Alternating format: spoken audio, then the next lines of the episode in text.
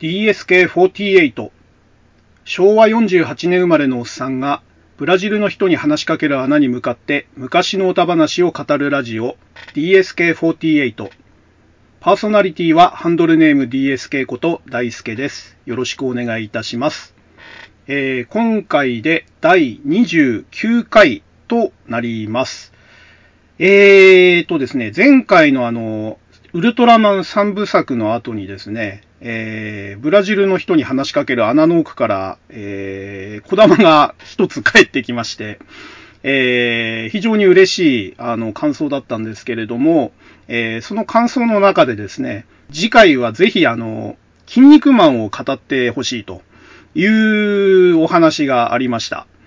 でですね、えー、私当初あんまり、えー、話す気はなかったたんですよ。えー、なぜかというと、えーと、しばらくですね、総論的な話でずっと話していこうかなと思ってまして、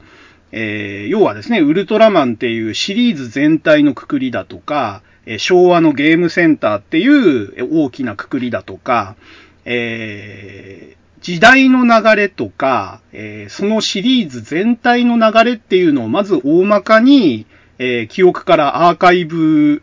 えー、記憶から掘り出して、えー、話、独り言として話してアーカイブしつつ、えー、自分の中でそのシリーズの、その、なんていうんですかね、シリーズとかそういう時代の全体の流れとかを、えー、改めてこう認識してから各論に入っていこうと思ってたんですね、勝手に。なので、えー、個別の作品だとか思い入れのあるものに対して語るのはシーズンツー的なその区切りをつけてやろうかなと思ってたんですよ。えー、ところがですね、私偶然気がついてしまったんですが、えー、今回だいにじゅうきゅうかいなんですよ。わかりますかこの意味が。えー、にじゅうきゅうといえば肉ですね。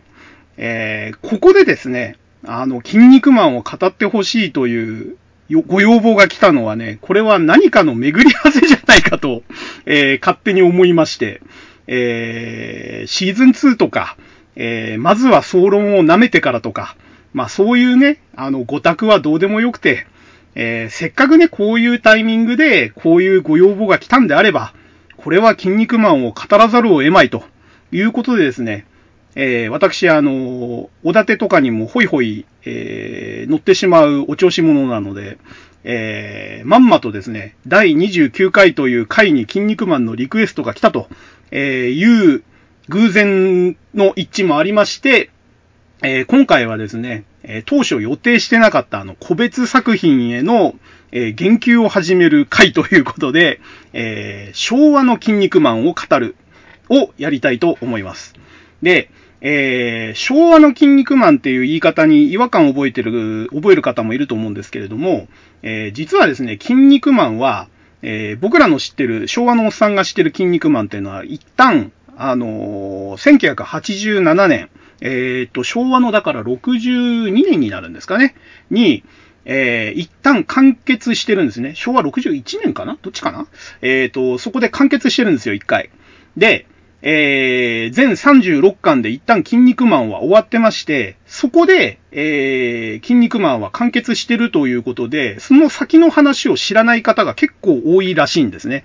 ところがですね、えー、実はですね、その作者のゆでたまごさんは筋肉マンの連載終わった後、えー、何度も何度も打ち切りされた挙句ですね、えー、少年ジャンプから出て、えー、いろんな漫画雑誌でいろんな作品作るんですけれども、えー、なかなかヒット作が出せなくてですね、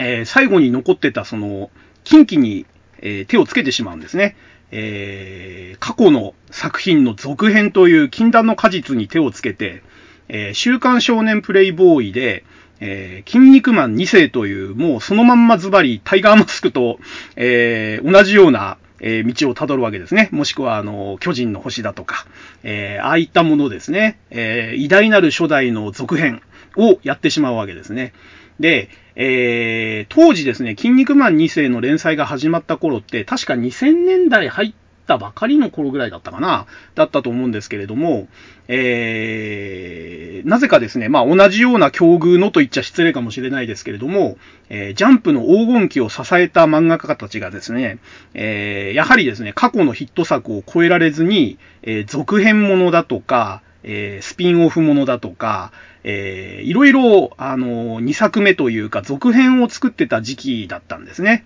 えー、平松真二さんのブラックジャックだとか、あ、ブラックジャックじゃないや、えー、ブラックエンジェルズですね。えっと、その前にあの、すっごく似てる作品で、えー、実はヒットした、スマッシュヒットしたあの、マーダーライセンス牙っていう作品があって、えー、それに関連する形で、えー、ブラックエンジェルズを始めたら、えー、好評になっちゃったんで、そっちを主役にしちゃったみたいな流れがあって、ブラックエンジェルズがちょっと関わってきたりだとか、あと、銀河流れ星銀の続編が、えー、銀河伝説ウィードっていうのが出たりとかですね。えー、あと、キャプテン翼はね、あの、コンスタントに続編やってますし、あと、鬼面組もね、一時期復活して、フラッシュ鬼面組みたいなのをやってたりとかですね。あのー、あのにせんねんだいぜん後のね、えー、なんかその名作の復活ブームみたいの中の一つに、この筋肉マンにせいっていうのがあったんですね。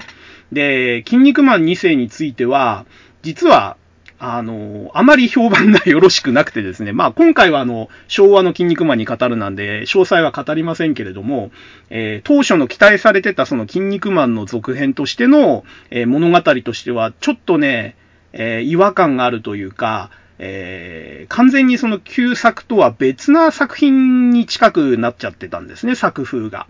で、えー、旧作のファンであればあるほどにせいは肌に合わない、えー、ちょっとテイストが合わないということで離れてしまって、えー、私も正直あのテイストが合わなくてすっごく、あのー、なんていうんですかね、我慢して読んでたというか、えー、いつになったら面白くなるのかなと思いながら読んでたような作品だったんですけれども、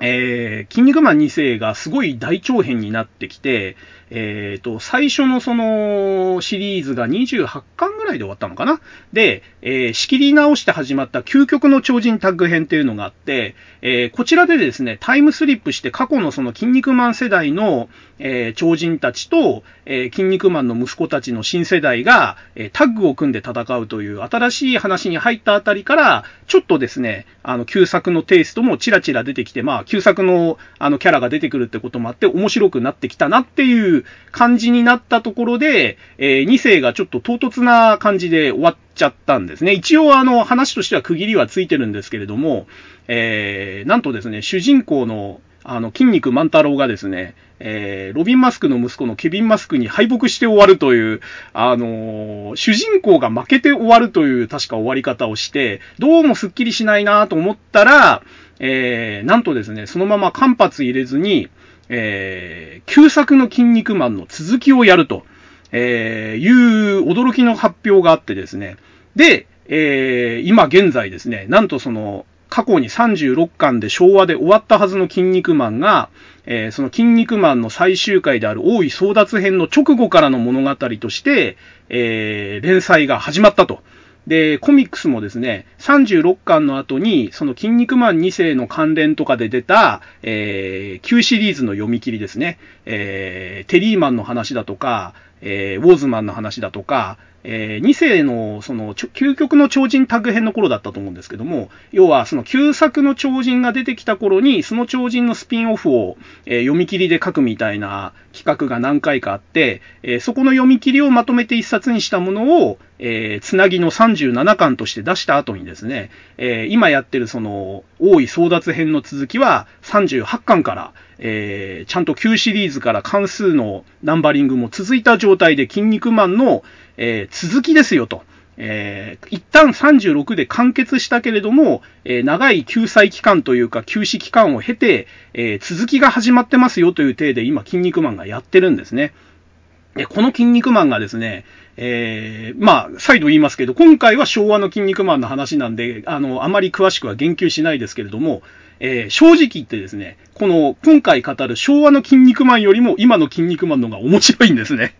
あの、パワーアップしてて、えー、きゅうさくのその要素だとかテイストをうまく取り込んだ上で、さらにその設定とか話を面白く書くという、で、もう熟練の域に達したですね、そのゆで卵のその画力ですね。あと原作も多分あのいい担当がついたんだと思います。あのすごくストーリーテリングもうまくなっててですね、あの特にあの連載再開直後というかですね、新シリーズ開幕直後のその展開がですね、神がかっていて、えー、まあおそらくあの、これから紹介するいくつかのその区切りのシリーズっていうのが筋肉マンにはあるんですけれども、その中でも、その完璧超人始祖編、パーフェクト超人始祖編と呼ばれる、えー、その新編の新シリーズの開幕の、えー、話ですね。その話はおそらく、えー、今やってるその最終シリーズと思われてるシリーズのを含めてでも、えー、最高傑作ですね。現時点ではおそらく最高のシリーズなんじゃないかという出来になってます。で、えー、ちょっと前置きは長くなったんですけども、まあ、そういう形でですね、筋肉マンはその昭和でさんじゅうろっかんで完結した旧シリーズと、えー、平成に入ってから筋肉マンに世を挟んで再開した、えー、新シリーズのふたつがあるということで、えー、通貫するとですね、もう、あのー、旧作のさんじゅうろっかんも含めて、えー、ななじゅっかんぐらい出てるんですかね。で、さらに筋肉マンに世もまあ関連作として含めるともう全部でひゃっかん以上出てるという大長編になってる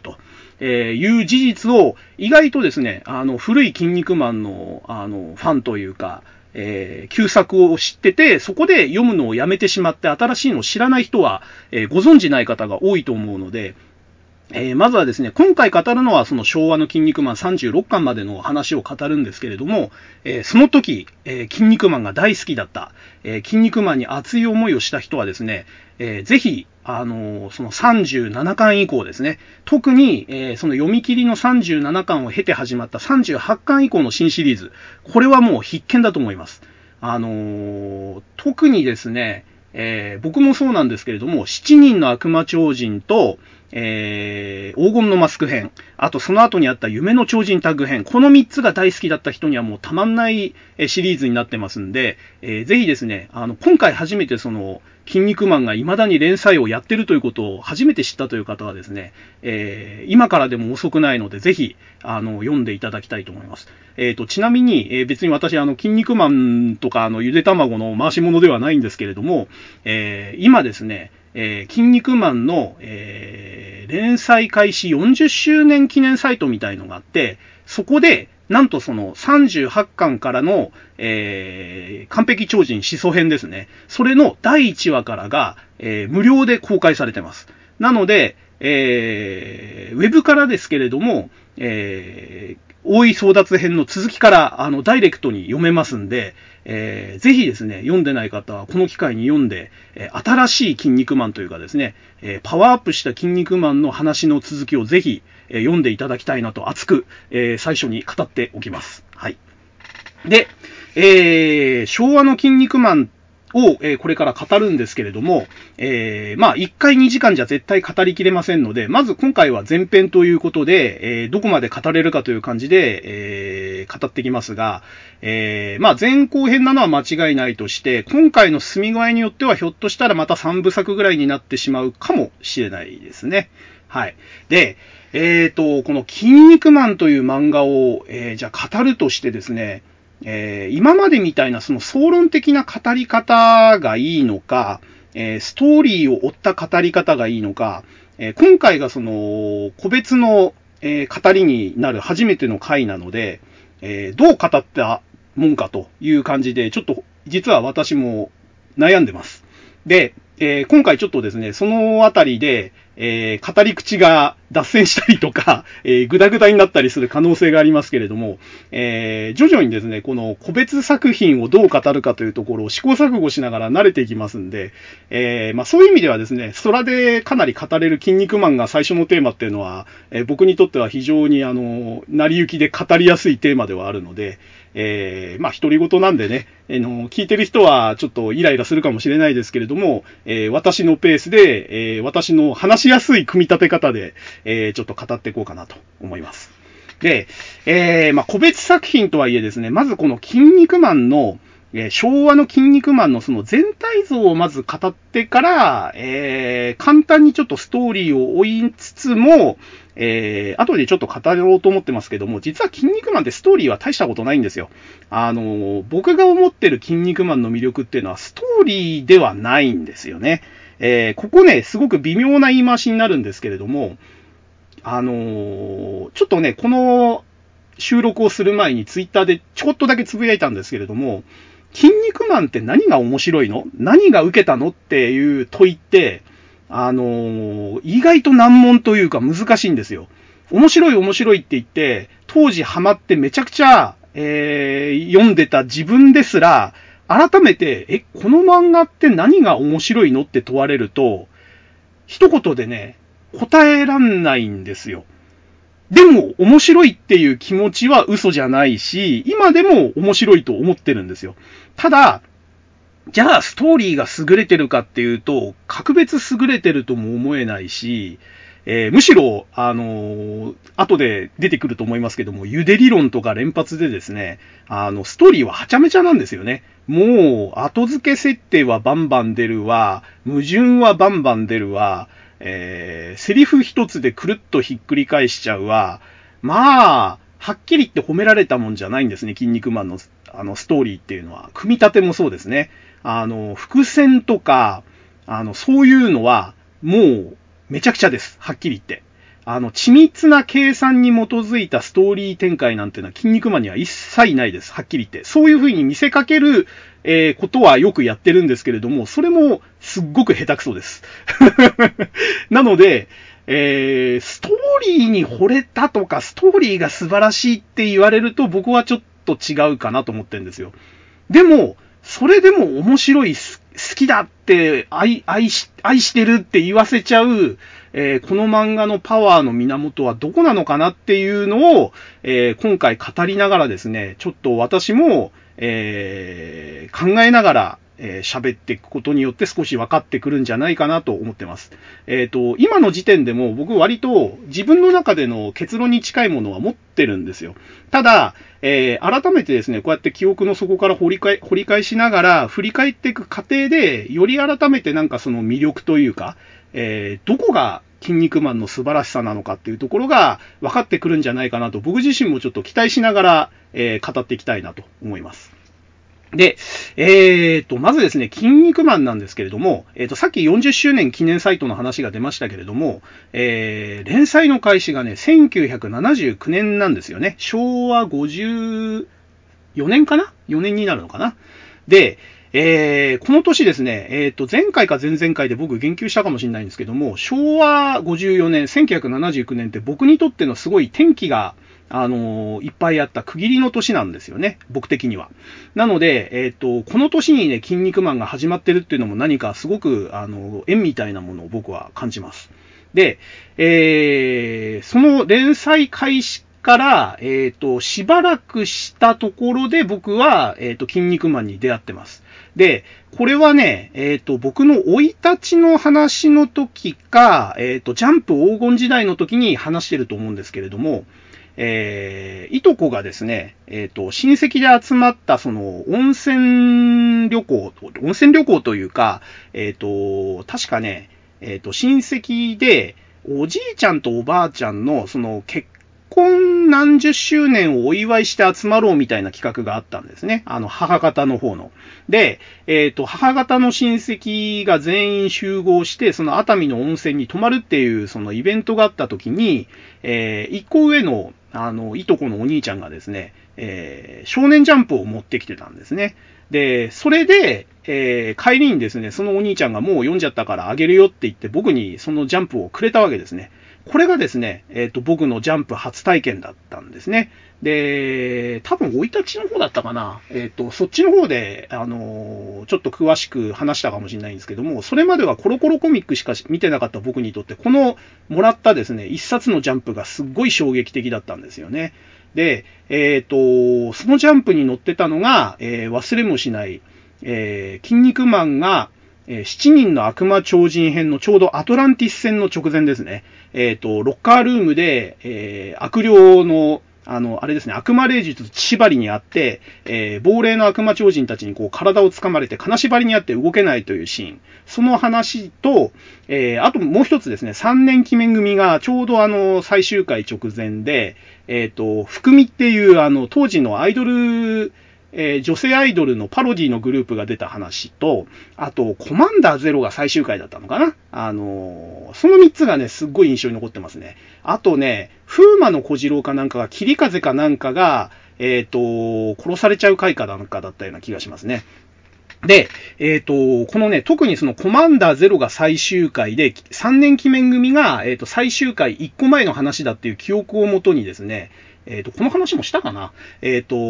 ジャンプの、その、歴代の記録みたいなのが載ってるサイトで調べたとこですね、私が初めて読んだジャンプはですね、せんきゅうひゃくはちじゅうにねんのじゅうろくごう、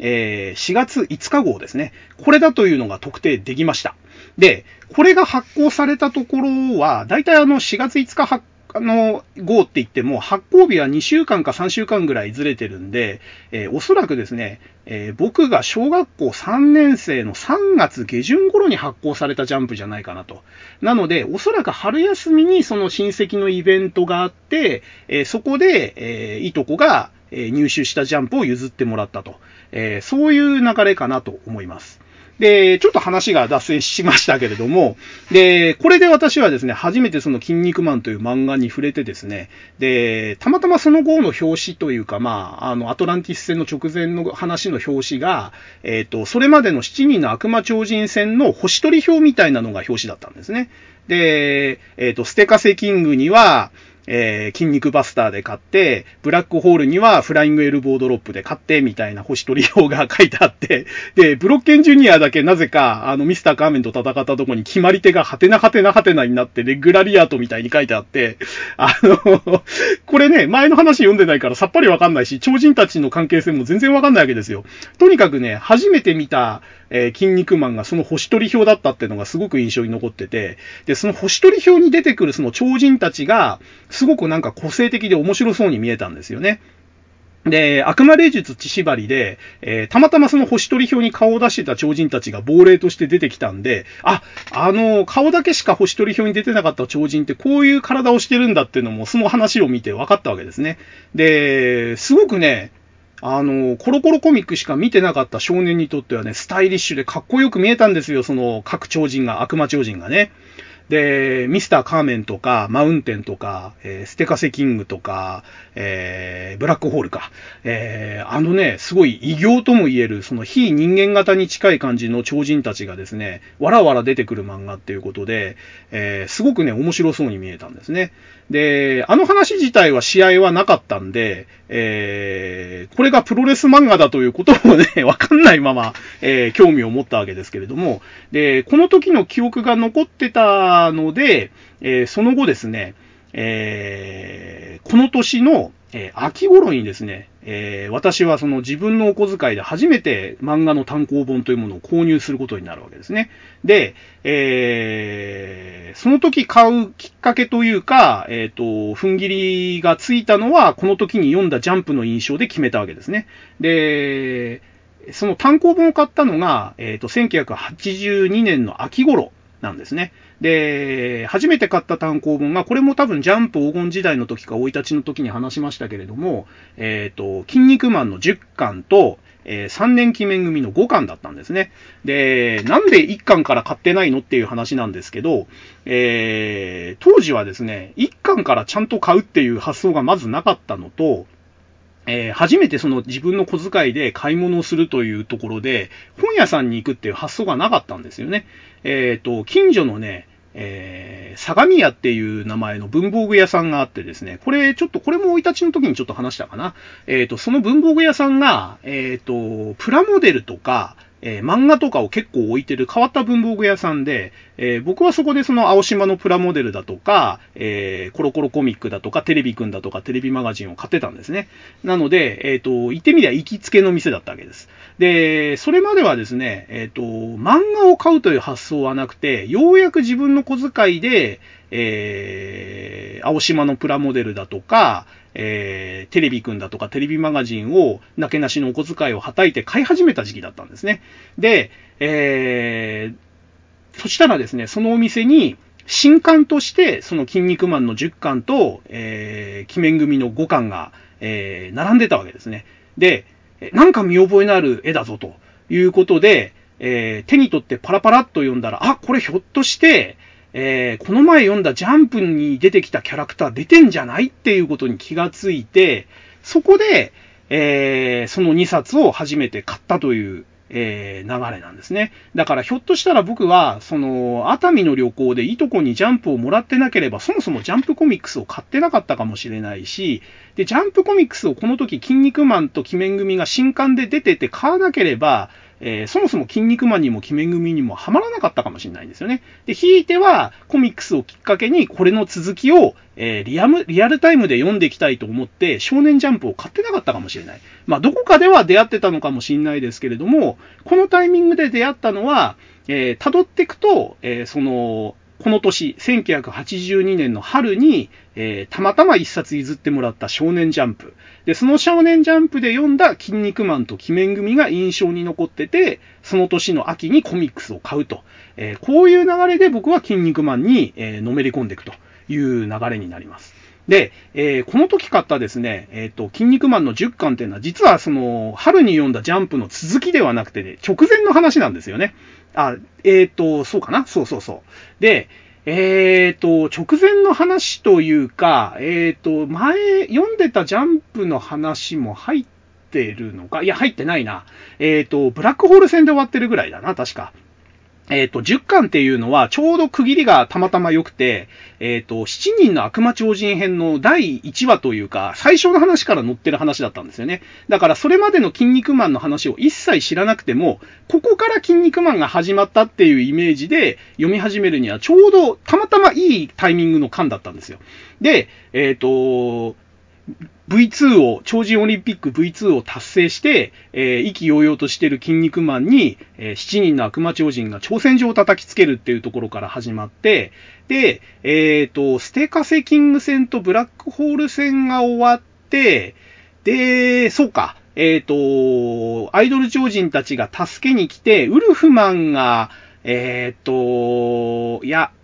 ウルフマンの話はじゅういっかんだったかな。じゅっかんの最後あたりで、えっと、これから、えっと、団体戦が始まるみたいなところで終わってたんじゃなかったかな。うん、そんな感じだったと思いますね。で、えっと、本番はまあじゅういっかんからだったんですけども、まあじゅっかんだけでもすごく、あのー、面白い話でしたね。で、それ以降、あの、僕は、その、筋肉マンの、えー、話にどんどんどんどん、えー、のめり込んでいくと。えー、いうことになります。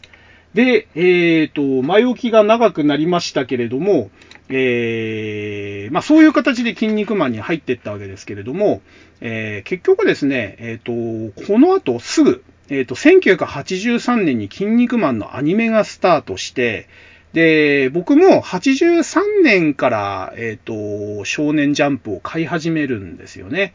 で、まあコミックの続きが読みたいっていうのと、やっぱりアニメが始まったっていうのが大きくて、まあアニメ自体はあの、こ今日、今回は、あの、あまり言及しませんけれども、えっと、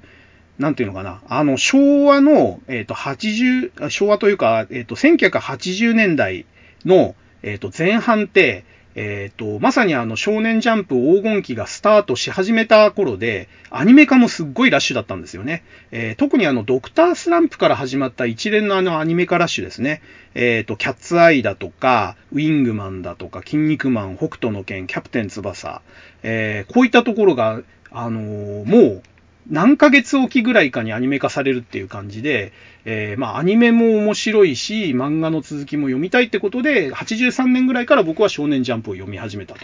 という感じになりますね。で、えー、結局ですね、リアタイで、えー、僕は、どれぐらいまで追っかけてたのかな？えーっとね、夢の超人タッグ編までは、えー、コミックも買ってたんですよ。えっと、じゅっかんを最初に買って、それからはもう新刊が出るたんびに、えー、発売日に買うっていうペースで僕はずっと筋肉マンを追いかけてたんですね。えー、ところがですね、ちょっと今回のその語る中で話していきますけれども、えー、夢の超人タッグ編をピークにですね、筋肉マンが面白くなくなっていくんですね。えー、まあ面白くなくなっていく理由はいろいろあるんですけれども、えー、そういった理由でですね、僕は、えっと、夢の超人タッグ編の最後の、えー、にじゅうにかんかにじゅうさんかんぐらいまではコミック買ったんですけれども、えー、王位争奪編からは、えー、コミック買ってないんですよ。えー、ただジャンプはリアルタイムで買ってたんで、話自体はもう毎号毎号ちゃんと全部追っかけて最終回までリアルタイムで見たんですけれども、コミックはね、超人タッグ編で切りましたね。で、えっと、じゅっかんより前の話も、えー、実は、えー、買い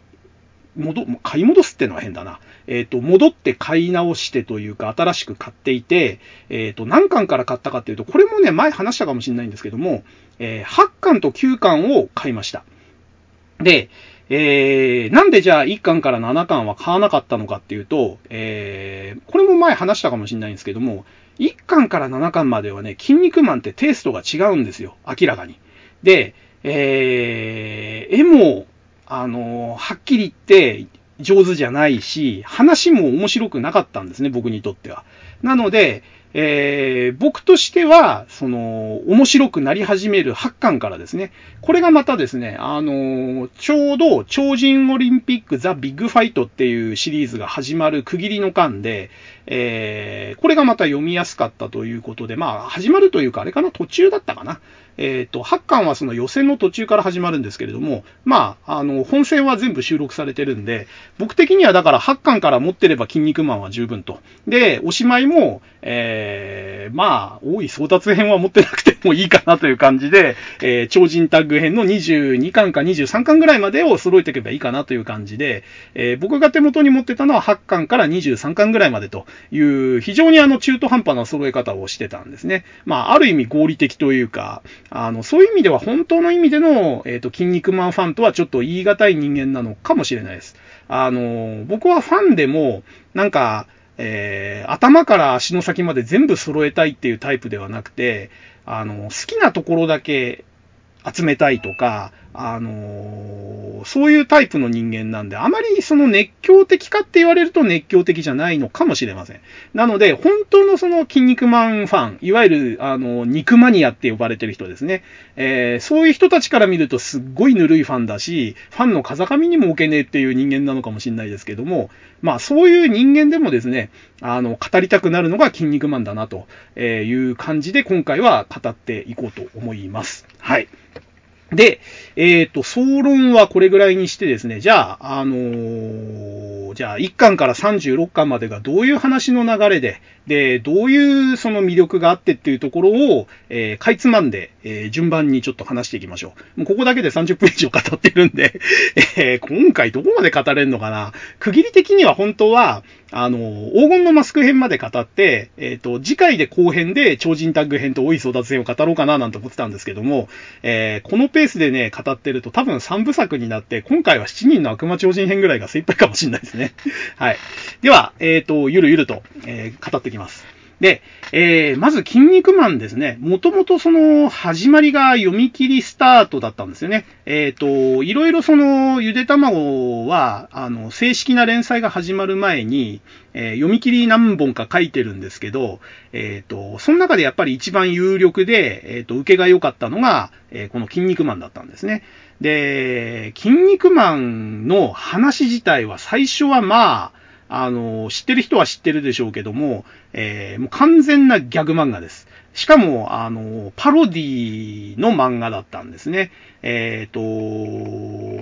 後でね、後で語った方がいいのかな。あの、一番人気がピークの頃にあった夢の超人タッグ編の決勝戦のあたりに、えー、筋肉マン熱闘スペシャルっていう別冊が出たんですよ。で、その別冊に、えー、それまでその、コミック化されてなかった読み切りが何本か載ってたんですけれども、えー、まあ、穴埋め的なもんですよね。ページの穴埋め的なもんなんですけども、えーそこにですね、デビュー作になったその読み切り版の筋肉マンというのも載ってて、これがまあ、えー、もう夢の超人探求編までそう来てたんで、筋肉マンも相当そのシリアスな方向に進んでて、絵柄もかっこよくなってた時期だったんで、えー、その時期にですね、このデビュー作の筋肉マンを呼ぶと、まあひどい内容でしたね。で、えーと、この読み切り版の筋肉マン読んだことない人にどういう筋かっていうのを簡単に言うとですね、えー、筋肉マンっていうのは、えー、ウルトラ兄弟ななにんいる中の、えー、末っ子として生まれましたよと。で、しかもそれが、あの、正妻のウルトラの母の子じゃなくて、えー、スナックのブサイクなママと、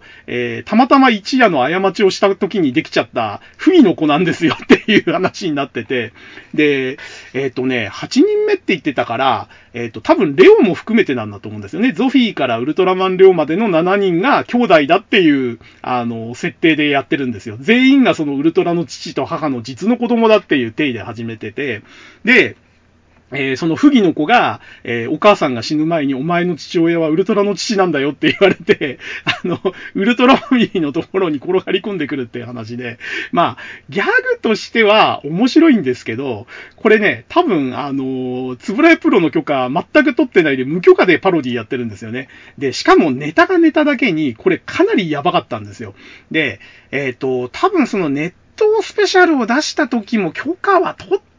たのか取ってないのか、少なくともなんか、えー、コピーライトマークとかついてなかった気がするんで、まあはちじゅうねんだいぜん半ぐらいだとこの辺はおめこぼししてもらえてたのかもしれないですね。で、後にね、えっと、筋肉マン肉盛りみたいな、やっぱりあの、読み切りだとか、そういう初期の、あの、話とか、インタビューとかをまとめた本が出た時に、やっぱり収録されたらしくて、えー、その時はさすがにつぶらやプロの公認を取り付けたっていう、えー、話は聞きましたね。はい。で、えっと、結局この読み切りの後に怪獣と戦う話もにほんぐらいやったのかな？あの、オカマラスっていう怪獣とエネギラスっていう怪獣と戦うっていう読み切りをにほんぐらいやって、で、この、えっと、最初の、えっと、読み切りも含めたさんぼんぐらいで、これは連載いけそうだという判断が下りて連載開始になったわけですね。で、えっと、連載開始して最初のにじゅうわくらいですかね。えっと、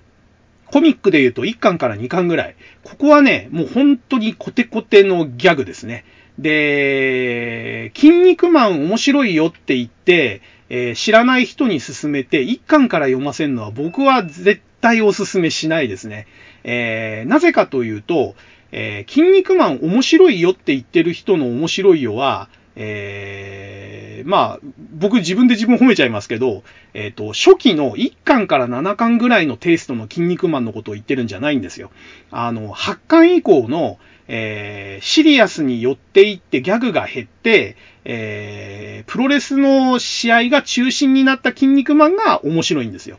で、えー、筋肉マン面白いよって言葉を信じて筋肉マンを読み始めるにあたっていっかんから読み始めるっていうのは本当に最悪で、えー、聞いてた話と全然違うじゃんと、えー、絵が、絵は下手くそだし、話はぶつ切りだし、ギャグはとにかくわけわかんないしってことで、えっとね、ギャグがあれなんですよ。あのー完全に、あの、漫画の内容というかギャグ自体が小学生向けに書かれてるんで、えー、ちょっとね、意識高いというか、あのー、箸が転がっても笑わない世代に入っちゃうと、何が面白いのかがさっぱりわかんないギャグが連発されるんですね。で、えー、あとね、ギャグが、えっと、その時の シーエム のパロディだとか、えー、プロレスのパロディとかになってるんで、えー、例えばプロレスのパロディだと、えー、ハンセンだの、猪木だの、馬場だの、えー、そういう名前が連発されるわけですね。でも、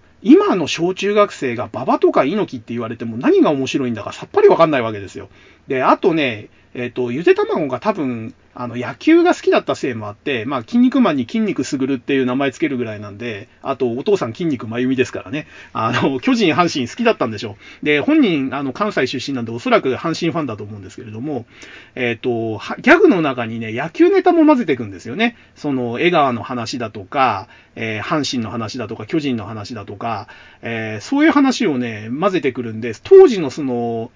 野球の事情、選手の名前だとか球団の事情だとかが分かってないと笑えないギャグがいっぱいあるわけですよ。で、あと、えーと、当時のテレビ シーエム ですよね。森永の、えー、シーエム だとか、えー、吉野家だとか、えー、そういう歌ネタ、シーエム ネタがバンバンバンバンギャグとして出てくるんですね。で、当時の小学生は多分笑えたと思うんですけれども、えー、ちょっと世代がずれてる僕ですら、あの、意味はわかるんだけれども、これ面白いかっていうそのパロディギャグがいっぱい出てくるわけですよ。で、これがね、やっぱりね、筋肉マンが今の人に忌避されちゃう理由の一つになるのは非常にもったいないなと僕は思ってて、えー、やっぱりね、筋肉マンはいっかんから読むべきでは僕はないと思ってます。えっと、読むんだったらせめてさんかんから。で、えー、もっと言えば、えー、はちかんからでいいと思います。僕と同じように。えー、あらすじだけで今までのあらすじはとりあえず押さえといて、えー、お話としてははちかんぐらいから読み始める。まあもうちょっと遡ってななかんぐらいでもいいですけど、えー、まあはちかんぐらいが無難じゃないかなと僕は思いますね。まあそんな感じでですね、あの、初期の筋肉マンってのは本当にそのギャグ漫画、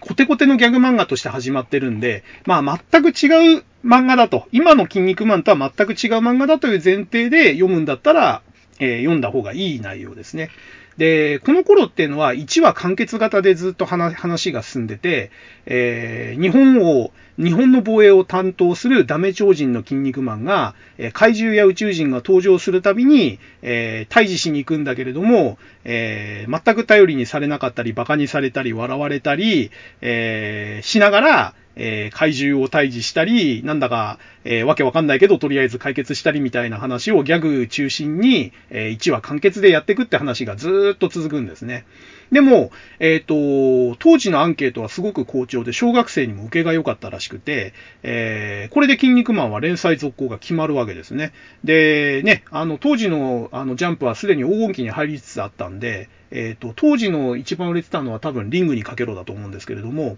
えっと、で、その後、風魔の小次郎が始まったぐらいの時期ですかね。で、筋肉マンはですね、えっと、まあ、アンケートいちいは取れないけれども、えー、低学年の小学生を中心に、こう、人気を博してですね、安定した人気を、えー、維持して、連載が、続行が決まるわけですね。じゅうわ打ち切りにならないで。で、えっと、さらなる人気を目論んで、えー、始めたのが、えー、コミックでいうとさんかんあたりから始まる、あの、だいにじゅっかい超人オリンピック編というやつですね。で、ここがですね、えっと、筋肉マンの最初の転機になるんですね。で、それまでのその怪獣退治をしてた超人という存在がですね、えー、初めてその、なんていうんですか、あの、たくさん世界中にいて、で、その人たちが一堂に会して、えー、それぞれの能力を競うみたいな、あの、いわゆるその格闘トーナメントの走りみたいな、あの、お話を始めたわけですね。で、これが爆発的に受けたわけですよ。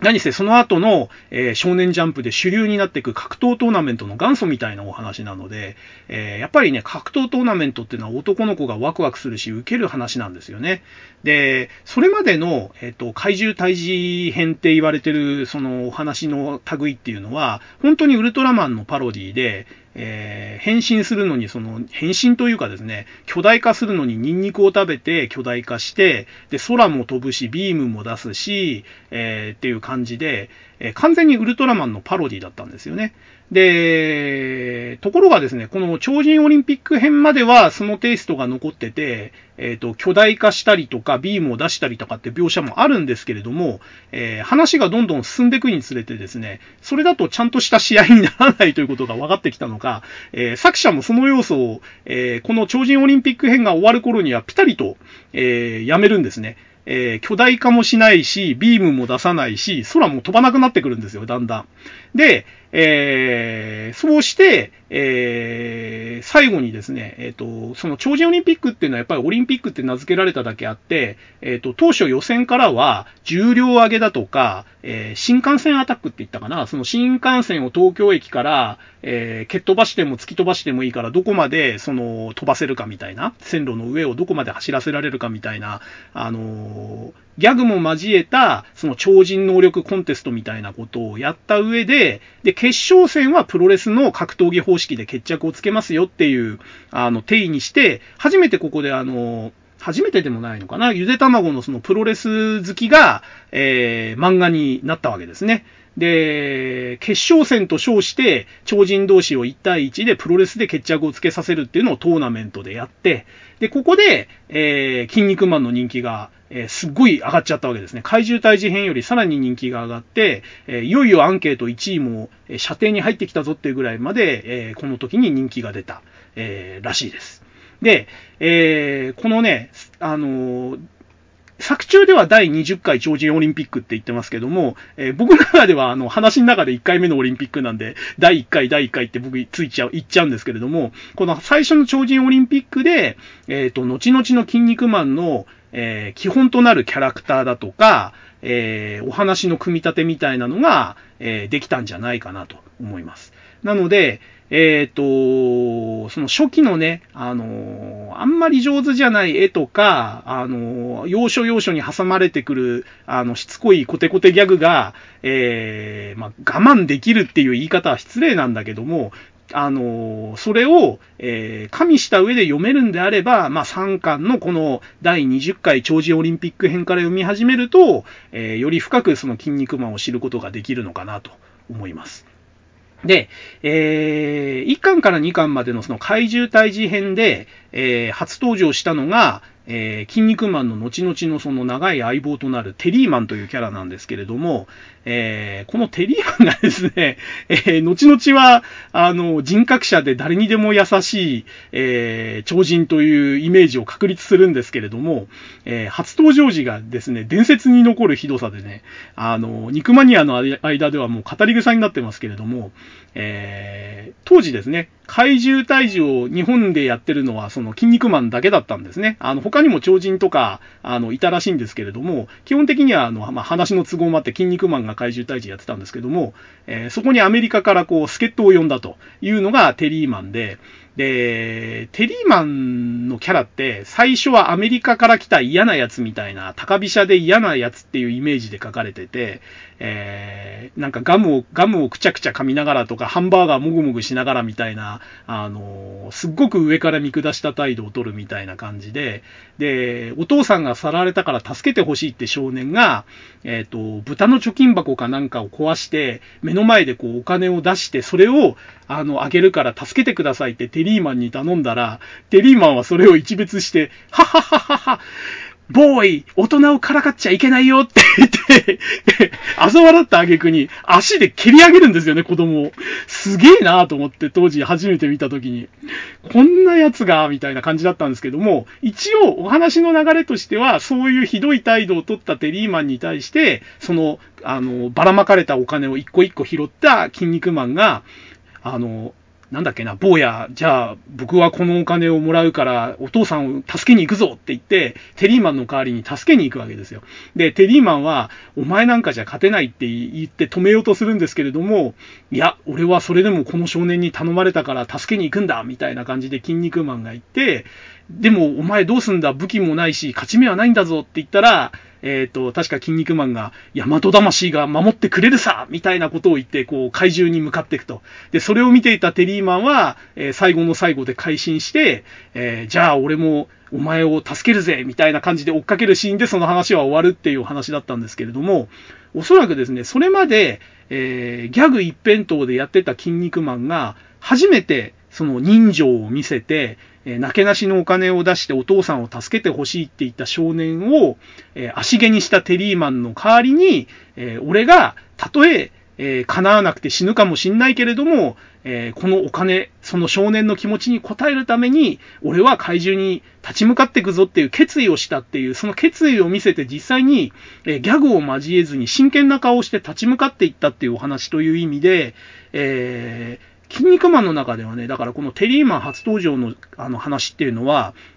あの、あんまり注目されてないのかもしれないですけども、実はすっごく大きな転機だったような気がするんですよね。まあ結局この話の後もずっとギャグの展開は続くんですけれども、えっと、そのギャグばっかりのキン肉マンの中で、えー、このテリーマンの初登場の話だけは、えー、非常にその人情話というかシリアスな話だったっていうのがすごく印象に残ってて、でこれ以降ねテリーマンも改心してあのキン肉マンのサポートに回ったり、えー、タッグを組んで怪獣と戦ったりという展開になるので、えー、まあこの話っていうのはねすごくあの重要な話の一つだなと個人的には思ってます。で、えっと、有名な話ですけど、えっと、キン肉マンに出てくるキャラクターって、実は作者のゆで卵が、あの、独自に考案した超人ってほとんどいなくて、えっと、この初期にで出てきたキン肉マンとテリーマンぐらいなんですよね。で、この後の、えー、だいにじゅっかい超人オリンピックで出てくる、えー、数々の超人、超人ですね。えっと、カレクックだとか、えー、スカイマンだとか、えー、それこそ人気キャラクターになったそのロビンマスクとかラーメンマンとかあの辺全部あの読者からの公募であの取り入れたキャラクターなんですよね。で、えーと、こういうね読者応募のキャラクターを自分の作品に採用するっていう独自のシステムをやったのがこのキン肉マンの大きな特徴の一つで、えー、なんか発祥はねえっと、もらったファンレターにいちいち返せなくなるぐらい忙しくなっちゃったんで、じゃあせめて読者サービスとして、えー、読者から送られてきたハガキに書いてあるキャラクターを漫画に出してあげたらいいんじゃないかっていうのが、えー、発想の一つだったらしいですね。で、もう一つはやはりその、まあ、キン肉マンとかテリーマンのそのキャラクター造形見ればわかると思うんですけれども、えー、ゆでたまごさんって基本的にパロディなんですよね。あのー、オリジナルのキャラクターを考えられないというか、オリジナリティがあんまりないんですよ。あの、これから語っていく中で何回か語ることになると思うんですけども、えー、ゆでたまごさんのね、あの、絵の発想だとか、ストーリーの発想って、あの、オリジナルってほとんどないんですよ。基本何かのリスペクトだったり、えー、インスパイアだったり、えー、何かにヒントを得て膨らませたりアレンジするのは得意なんですよ。だけど、えー、完全オリジナルのストーリーとか完全オリジナルのキャラクターっていうのは、えー、正直言ってね、ゆでたまごさんは僕は向いてない人なんだと思います。人っていうかコンビなんだと思います。えー、なのでね、えーと、ね、特にそのキン肉マンは額に肉って書いてあるし、あテリーマンはアメリカ出身だからって額に米って書いてるっていうこの発想自体がね、もう、あの、なんというか、うん、オリジナルキャラクター作るのには向いてないよなってつくづく思うんですけども、で、そこで変にその、プライドを持たずに、えー、まあ、お互いウィンウィンでしょと、あの採用された読者も喜ぶし、えー、アイデアをもらえる作者も喜ぶしってことで始めたこの読者の、えー、投稿から登場キャラクターを採用するっていうシステムですね。これが、えーと、キン肉マンの人気にさらに拍車をかけたんじゃないかなと、えー、僕は思ってますね。特に小学生あたりで自分が送ったハガキのキャラクターが漫画に登場したらそりゃもう大喜びですよね。で、ただでさえそのギャグ編で小学生にあの人気があったキン肉マンがそういう企画をやり始めたってことで、えー、ものすごい数のハガキが送られてきて、えー、そこから、えー、たくさんのキャラクターを、えー、話に採用していったっていう流れで、えー、キン肉マンのその、なんていうんですかね、物語作りというか、えー、キャラクターの豊富さによる、えー、その、人気の上がり方が、えー、ガッガガッとこう変わったのが、この超人オリンピック編のあたりから、えー、だったと思います。はい。まあ、リアタイで見てないんでね。えっと、僕がリアタイで見始めたのは黄金のマスク編の、あの本当に終盤あたりからなんで、えー、後追いの分析にはなっちゃうんですけれどもね。やっぱりこのね、あの、読者からの投稿とそれによるキャラの採用っていうシステムは、えー、かなり画期的だったし、簡単そうに見えてね、なかなかね、えー、成立しないシステムなんで、えー、だゆでたまご先生のね、そのね、画風と、画、作風ともあったんじゃないかなと思うんですよね。えっと、辻褄とか、えー、その、なんていうんですかね、せ、緻密な設定の、えー、組み込みとかにこだわらず、面白いと思った超人は採用してバンバン出しちゃうわけですよ。で、普通の漫画ってそういうことできないんですよね。こういう容姿のキャラクターが出るにはこういうバックボーンがあって、こういうストーリーでなきゃ辻褄が合わないとかどうしても考えちゃうわけですよ。でも、この筋肉マンという作品とゆで卵というその作風ですね、このふたつの相乗効果でどんなキャラクターが、えー、どんな風に出てくるかが予想もできないし、突然そういうことが起こっても何も不思議じゃない、えー、漫画であるというところが、えー、逆に、えー、このシステムの良さが出たし、えー、システムとの相乗効果で漫画もいい方向に転がったんじゃないかなと、えー、僕は思いますね。はい。で、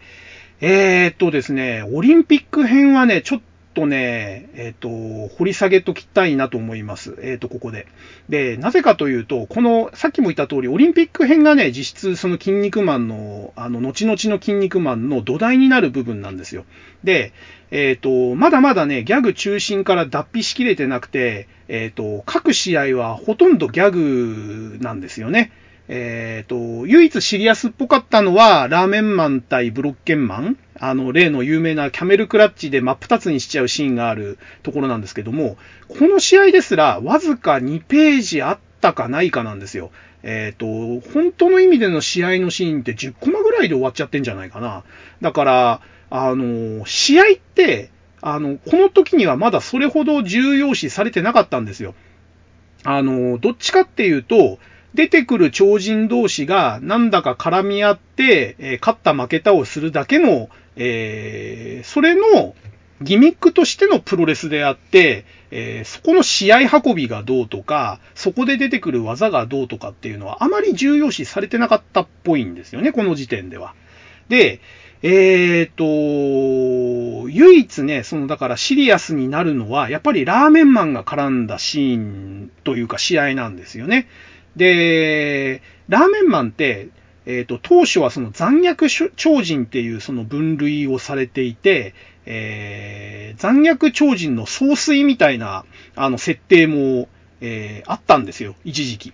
えー、ところがまあ、だんだんだんだん後々その辺の設定もあやふやになってくるんですけれども、まあ、とにかく当時としては、えー、筋肉マンに出てくる超人の中では、えー、ロビンマスク、テリーマンと並ぶ強豪の一人という設定で登場したわけですね。で、先ほど言った通り最初の試合でブロッケンマンを真っ二つにして、えー、実力と残虐性をあらわにした後、えー、筋肉マンとたた準決勝で戦うわけですけれども、これもね、意外とあっさり終わらしちゃうんですよね。あの、表情デスマッチで氷漬けのリングで戦って、で、結局筋肉マンは逃げ回った挙句、ケーオー 寸前かなんかになった時に、えっと、ラーメンマンの、あの、体当たりかなんかを受けてロープに跳ね飛ばされたのを、そのままの勢いで戻ってきて逆に跳ね飛ばしてリング外勝ち、リングアウト勝ちみたいな、えっと、そんな流れだったと思いますね、ラーメンマンに勝ったのは。だから、シリアスというよりはやっぱりこれもギャグ混じりなんですよね。ものすごい実力差で残虐性のあるラーメンマンと戦っても、なんていうんですかね、その、あまりその技とか頭を使ったわけじゃなくて運だけで勝っちゃうみたいな、たまたまロープに投げ飛ばされた反動で戻ってきて体当たりで相手を吹っ飛ばして勝っちゃうみたいなね。だからここまではね、あのラーメンマン絡みとはやっぱりギャグに近いんですよ。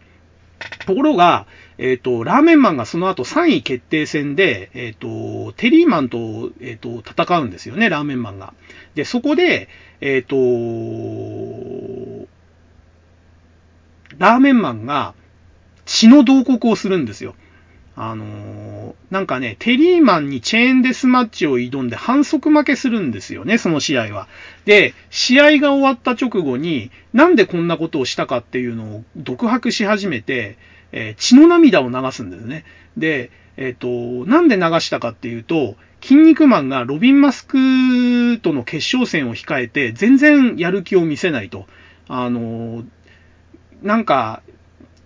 準決勝でラーメンマンに運で勝てちゃったから、このままいけばロビンマスクにも運で勝てちゃうんじゃないかみたいな、えー、すっごい楽観というか、えっと、ある意味突き抜けてもう諦めちゃってるというか、あの、試合を最初からもう放り投げてるような態度で、えー、決勝戦の前を、えー、過ごしてたわけですね。で、それを知っていたラーメンマンは、えー、ひどいと。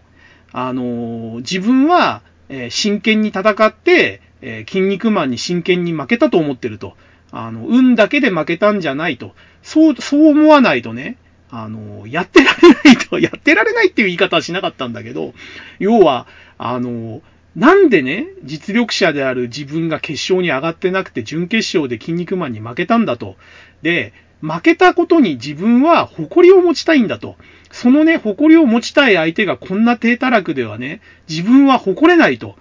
あの、キン肉マンは何をやってるんだって言って、血の涙を流して訴えるわけですね。で、そのテレビ中継を見てたキン肉マンが、それまでだらけきってたのが、シャキッとこう表情が改まって、ミート試合開始まであと何分だって聞いて、で、えー、その答えを聞いて、ロビンマスクの決勝に向けて、えー、急に体のアップを始めるっていう、えー、流れだったんですけれども、あのー、この後の話でもラーメンマンって実は、あのー、筋肉マンのね、話の、えー、天気に関わってくるキャラクターなんですよ。えー、この、このロビンマスク戦の直前で、えー、カツを入れるですね。要は血の涙を流して、えー、私と戦った時の筋肉マンはどこに行ったんだ。俺、俺に、お前との戦いを誇りに思えるようなことを、ことに、をしてくれっていう、その血の訴え、血の涙の訴えをするシーンで、筋肉マンが覚醒して、まあ、ロビンマスク戦に備えて真剣味を増したっていう話もそうだし、で、この後、えー、っと、ラーメンマンが、えーと、次にね、出てくるのが、その、ザ・ビッグファイトの時もそうなんですよ。で、ザ・ビッグファイトの話はちょっとこの後にしましょうか。で、えっと、まあ、何度か、その、筋肉マンのシリアスになる、転機になる、あの、言動をしているのが実はラーメンマンだってことで、えー、筋肉マンで僕、そんなにね、ラーメンマンって、あの、重要視してなかったんですよね。その当時読んでた時は。でも、大人になってから改めて見返すと、実はこのキン肉マンっていうその漫画を面白くしたというか、方向性を決める、えー、ところで必ず出てくるのがラーメンマンだなっていうことに、えー、大人になってから気づいた気がします。だから、えっと、スピンオフの戦いラーメンマンみたいな、えー、話も出てくるし、人気もあったんだなっていうのが、えー、当時は分からなかったけど今になって分かるっていうのが、えー、ラーメンマンの凄さですね。はい。で、えっと、そうやってカツを入れられたものの、やっぱりその実力者、実力、実力差に怯えて、えー、ロビンマスクとの決勝戦も割と逃げ回ってたりとか、ギャグがずっと続くんですよね。あのー、うんちだかおしっこだかを漏らして試合中にパンツを変えたりだとか、えー、一向にその、なんていうんですかね、真剣な試合にはならないんですけれども、えー、そういう中ででもですね、ですね、このロビンマスクですね、決勝戦の相手のロビンマスクっていうのが、えー、ずっとですね、筋肉マンをあの、見くびらないんですね。いや、あれは、あの、ポーズだけで、奴は絶対に実力を秘めてね、あの、いろいろ考えてるんだって言って、ちょっと買いかぶりすぎな面もあるんだけれども、えっと、キン肉マンは、えー、ただの、えー、ダメ超人じゃないっていうのを最初から、えー、認識してるっていう意味で、当時としてはすごい稀有なキャラクターだったんですね。で、このロビンマスクっていうのも読者の投稿の超人で、えっと、デザインがすごい完成度高くて、えー、僕も初めて見た時から大好きな超人なんですけれども、えー、このね、ロビンマスクもまたあの、キャラクター造形が面白いというか、えー、一見紳士的で冷静に見えるんだけれども、えー、意外とカッとなりやすくてですね、熱血だったりするんですよね。だその辺のその二面性というか、えー、イメージと違うギャップのあるキャラクターを持ってるっていう意味でも、このロビンマスクっていうキャラは非常に面白い、えー、キャラだと思います。で、えっと、このロビンマスクもね、えっと、やっぱり古参のそのエリートキャラというか、と、もう、初登場時から筋肉マンより上位のキャラクターとして位置づけられてただけあって、えー、やっぱりですね、筋肉マンの話の、そのポイントポイントでね、結構重要な役割をしてるんですよね。で、筋肉マンがそのオリンピックに出られるようになったのも、このロビンマスクが、えー、スパーリングパートナーかなんかに指名したんだったかな、確か。で、えっと、自分が、えっと、超人オリンピック委員会に申請して許可を与えてやるから出場しなさいみたいな感じで、えー、ロビンマスクが便宜を確か図って日本代表として出られるようになったんですよね、筋肉マンって。だからもしここでロビンマスクが、えー、まあ情けをかけたのか、えーまあ、隠れた実力を見抜いてたのかは分かんないですけれども、筋肉マンに超人オリンピックに参加するというその便宜を図ってなければ、えー、この後の筋肉マンの飛躍はなかったということで、えー、ロビン・マスクというのは本当にあの筋肉マンがそのシリアス路線に行くときに、えー、果たした役割というのは非常に大きいキャラクターなんですよね。で結局決勝戦で、えーと、筋肉マンにタワーブリッジっていう必殺技をかけて、えー、この必殺技っていうのもね、おそらくロビン・マスクが初めて使って、えー、これがね、筋肉マンのその必殺技オンパレードの、えー、展開になるきっかけになった技だと思うんですけどもね。あの、やってることはアルゼンチンバックフリーカーなんですけども、基本的にね。でもまあ、ロビンが、あのー、体格であのー、えー、名前でやるからかっこいい技なんでしょうね。えー、タワーブリッジ。で、えー、タワーブリッジで、えーと、ギブアップしないと背骨を折るぞって言うんだけども、筋肉マンはギブアップしないって宣言して、で、結局かけ続けた時にボキって背骨が鳴ったんで、折れたと思って、えー、試合を止めたら、えー、実は筋肉マンの背骨が、えー、鳴っただけで折れてはいませんでしたっていうオチで、油断してたロビンマスクを、えー、ローリングクラッチホールドかなんかでスリーカウントで、えー、下して筋肉マンが初優勝するっていう流れだったんですね。で、ここに、えっと、奇跡のその勝利を筋肉マンがするにはいくつか、あの、まあ、ゆで卵にしては珍しく伏線が張ってあってですね、まあ、どうしても弱い筋肉マンを優勝させるためにはそこまでやんないとダメだったんだろうっていうのがあって、えっと、スリーカウント取れたら勝ちでいいよと。要はそれまでのその試合は全部ノックアウト勝ちか、えっと、リングアウト勝ちみたいなのがないとダメだったんだけども、えー、決勝戦は、えー、フォールでスリーカウント取れたら勝ちでいいよっていうルールをロビンが、えっと、飲んだわけですね。で、その代わりになんか負けた方が国外追放みたいなルールにしたのかな。で、まあ一応それで、えっと、釣り合いを取ったって話にはしてるんですけれども、えー、まあ、当時、ロビンマスクを真正面から倒せるほど筋肉マンは強くなかったんで、このスリーカウントルールをうまく使って筋肉マンが、えー、勝てたと。で、結局その時に、えー、決めたもう一つのルールですね。負けた方は国外追放っていうルールに従って、えー、ロビンマスクはイギリスを追放されて、えー、世界中を放浪する旅に出ると。で、これが、えー、次のアメリカ遠征編でちょっと伏線になって出てくるわけですね。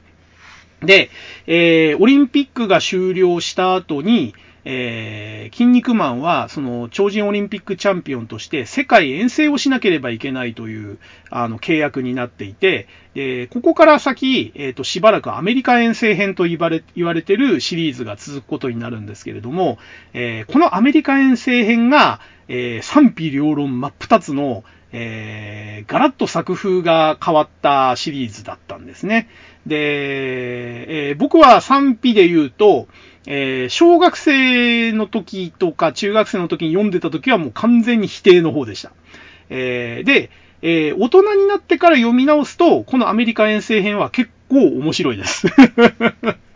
あのー、そう、そういうそのなんていうんですかね、アメリカ遠征編がじゃあどういう話だったかっていうと、えー、まあ、世界を連転戦して回るということで、えっと、最初にハワイに行ったんでしたかね。で、そこで、えっと、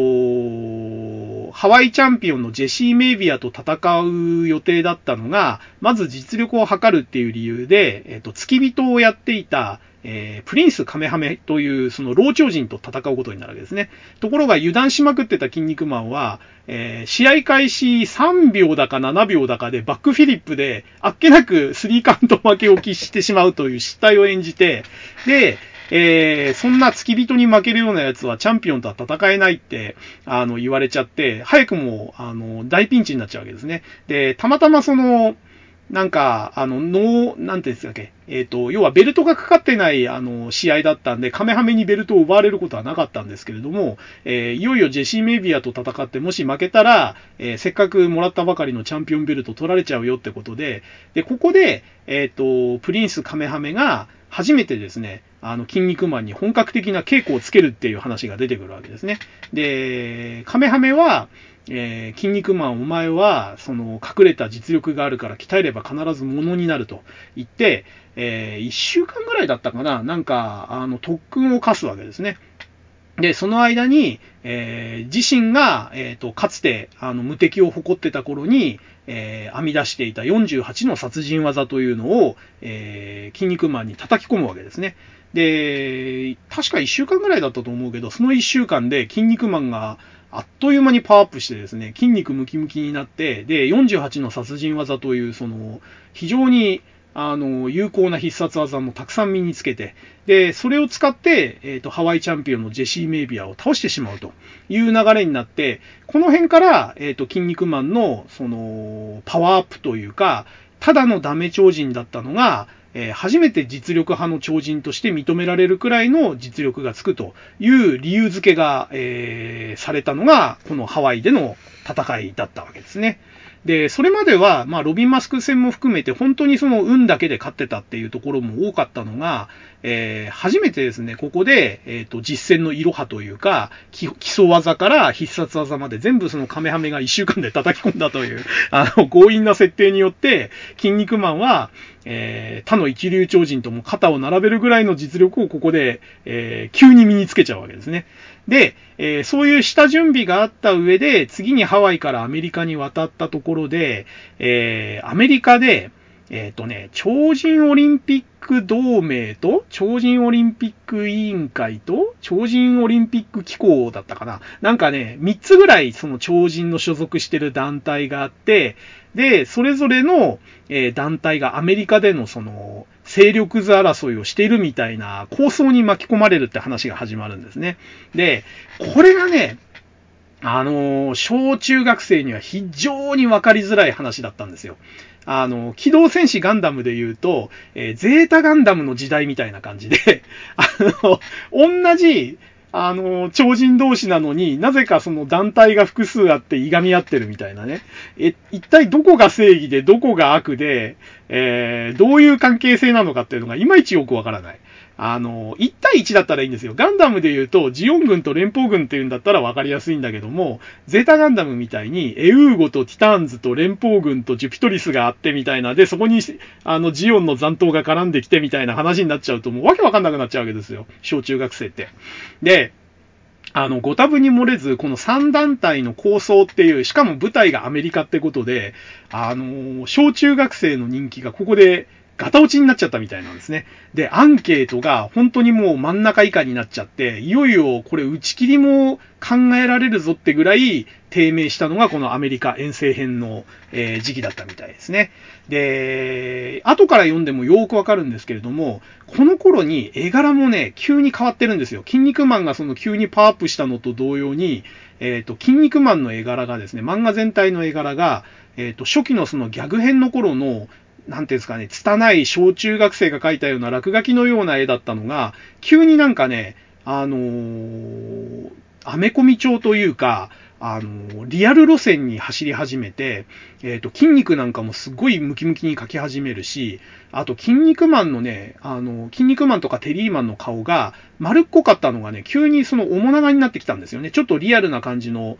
あの、顎が長くなるような顔つきになってきて、で、目もちっちゃくなっちゃったり、で、あと、特徴的なのが、あの、筋肉マンのトサカですね。あの、アイスラッガーみたいな部分。あそこが、えっと、なんだか妙にね、縦長になっちゃって、えっと、その前までのトサカのね、にばいぐらいの高さになっちゃってるのかな。とにかくね、全体的になんか、あのー、なんつうのかな、八頭身ボディみたいになってきちゃって、えー、すっごい違和感があった絵柄だったのがこの時期ですね。だから、話の内容自体も、えっと、プロレスさん団体の団体構想みたいな話になって、えー、ちょっと小中学生には意味がわかんなくなっちゃったっていうのと、絵柄がなんかリアル路線に寄っちゃって、えー、これまたちょっと気持ちが悪いと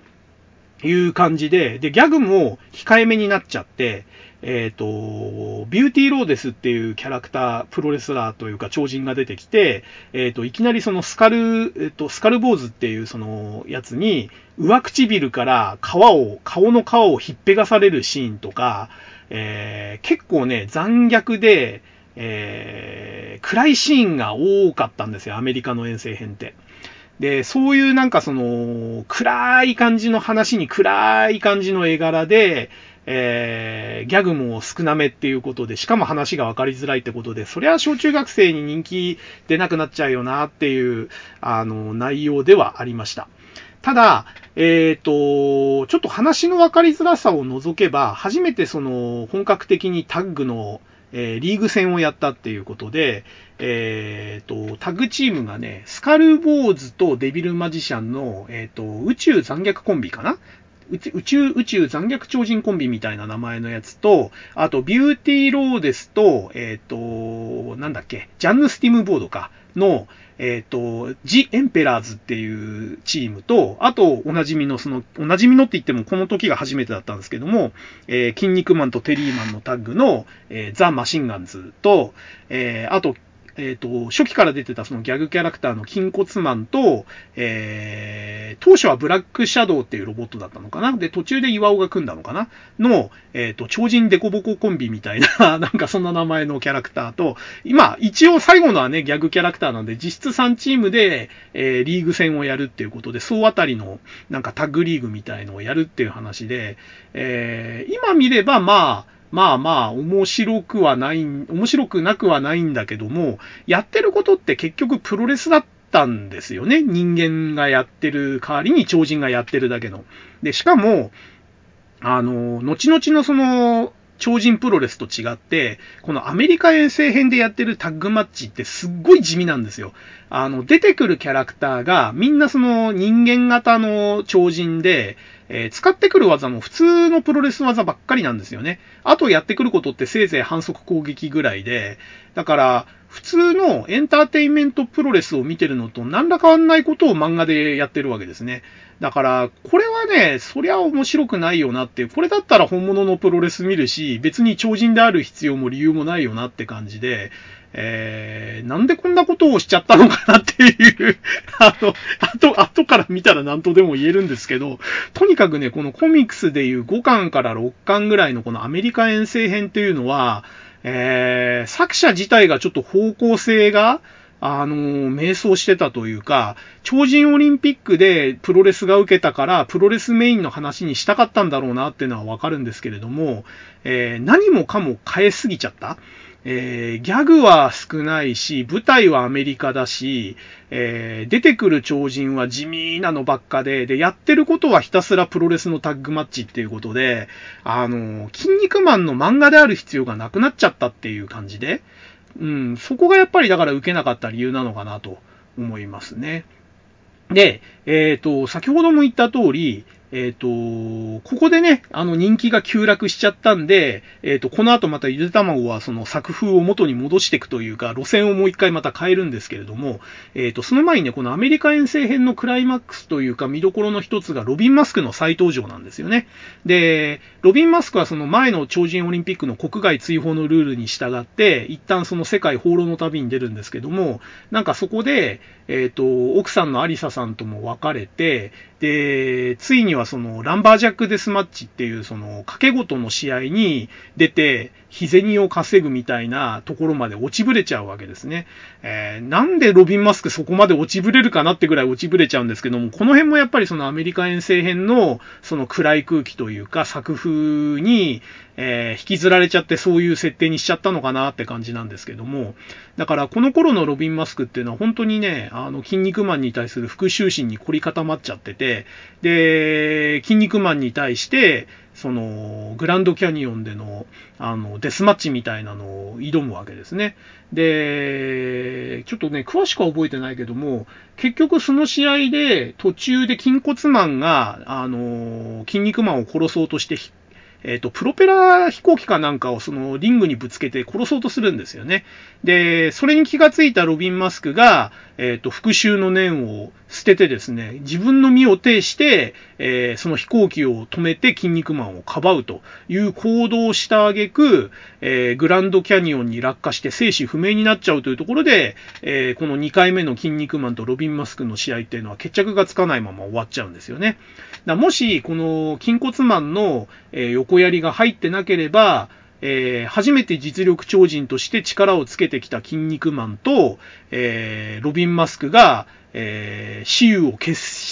することができた、えー、試合だったのかもしれないなという意味では、ちょっとそのね、筋骨マンの横やりで、えー、うやむやになったまま未決着で終わっちゃったという意味では、すごくもったいない、あの、試合だったなとも思いますね。はい。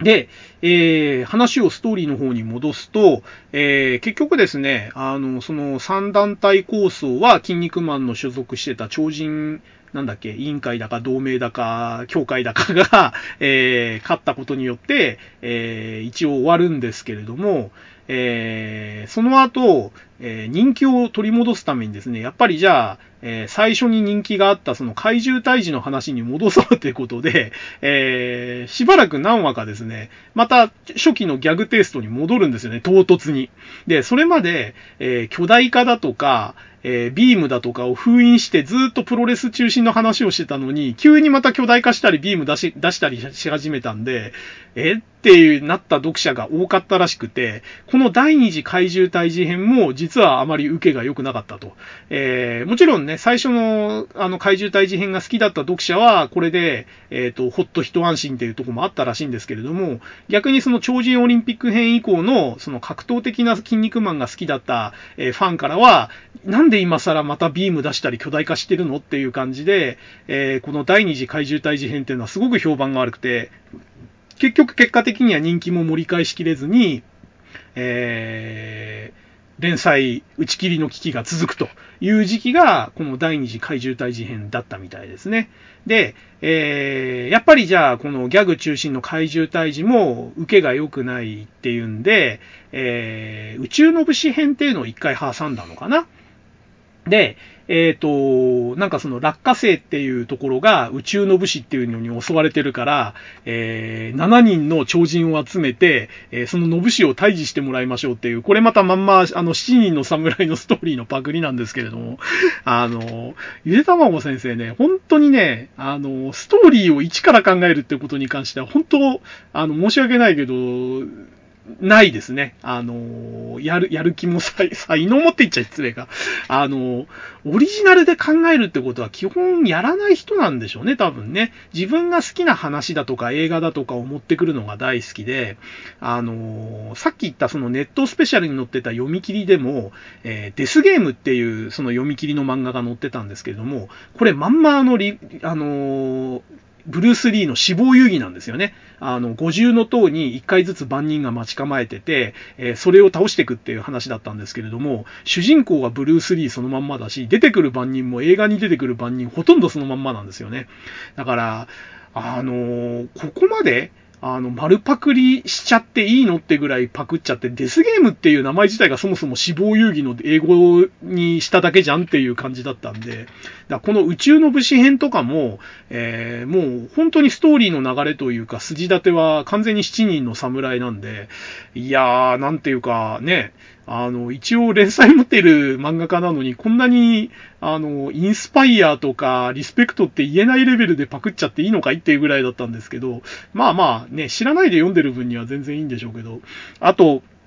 あの、ここでね、ちょっとパクリとかオマージュの話が出たんで、ここで言っちゃいますけど、筋肉マンって、あの、僕もね、リアタイで読んでた時は知らなかったんですけども、結構、あの、他にもいろんな漫画からパクってて、えっと、有名なのはあの、タイガーマスクなんですよね。えっと、やっぱりプロレス漫画ってことで、パクりやすかったというか、リスペクトしてたというか、多分本人が、あの、すごい好きな漫画だったからなんでしょうけど、えっと、そもそもね、マスクマンがいっぱい出てくるっていうところもそうだし、えー、その出てくる超超人が、えっと、タイガーマスクに出てくるマスクマンの何人かから、えっと、ほとんどそのまんま、あの、技とか、その、なんていうんですかね、デザインを拝借してたりですとかね。あと、一番有名なのはやっぱりあれですかね、タイガードライバーですかね。藤山タイガードライバーでしたっけ？それの、あの、タイガーマスクの新技を編み出す特訓とかが、まんまその筋肉ドライバーを編み出す時の筋肉マンの特訓だったりとか、えー、あとなんだっけな、なんか、ルーレットマッチみたいなのをやったのが、その大井争奪編で出てきた魔法陣デスマッチとそっくりだとか、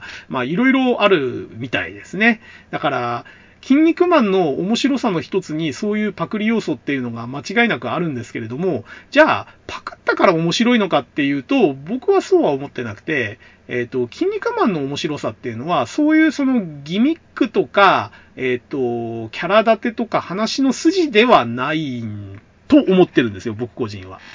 うん。っていうところをちょっと、えっと、パクリとか、ね、その辺の話を散々した上でのフォローではないんですけれども、えー、あくまでですね、えっと、パクリとかアイデアの借用っていうのは、えー、話の、その、なんていうんですか、添え物ではあるけれども、ベースとか中心ではないよっていうところは、えー、まあ、ゆでたもんさんのその、名誉のために強調はしときたいかなと思いますね。はい。で、えっ、ー、と、その宇宙の節編を経て、えー、始まったのが、えー、まあ、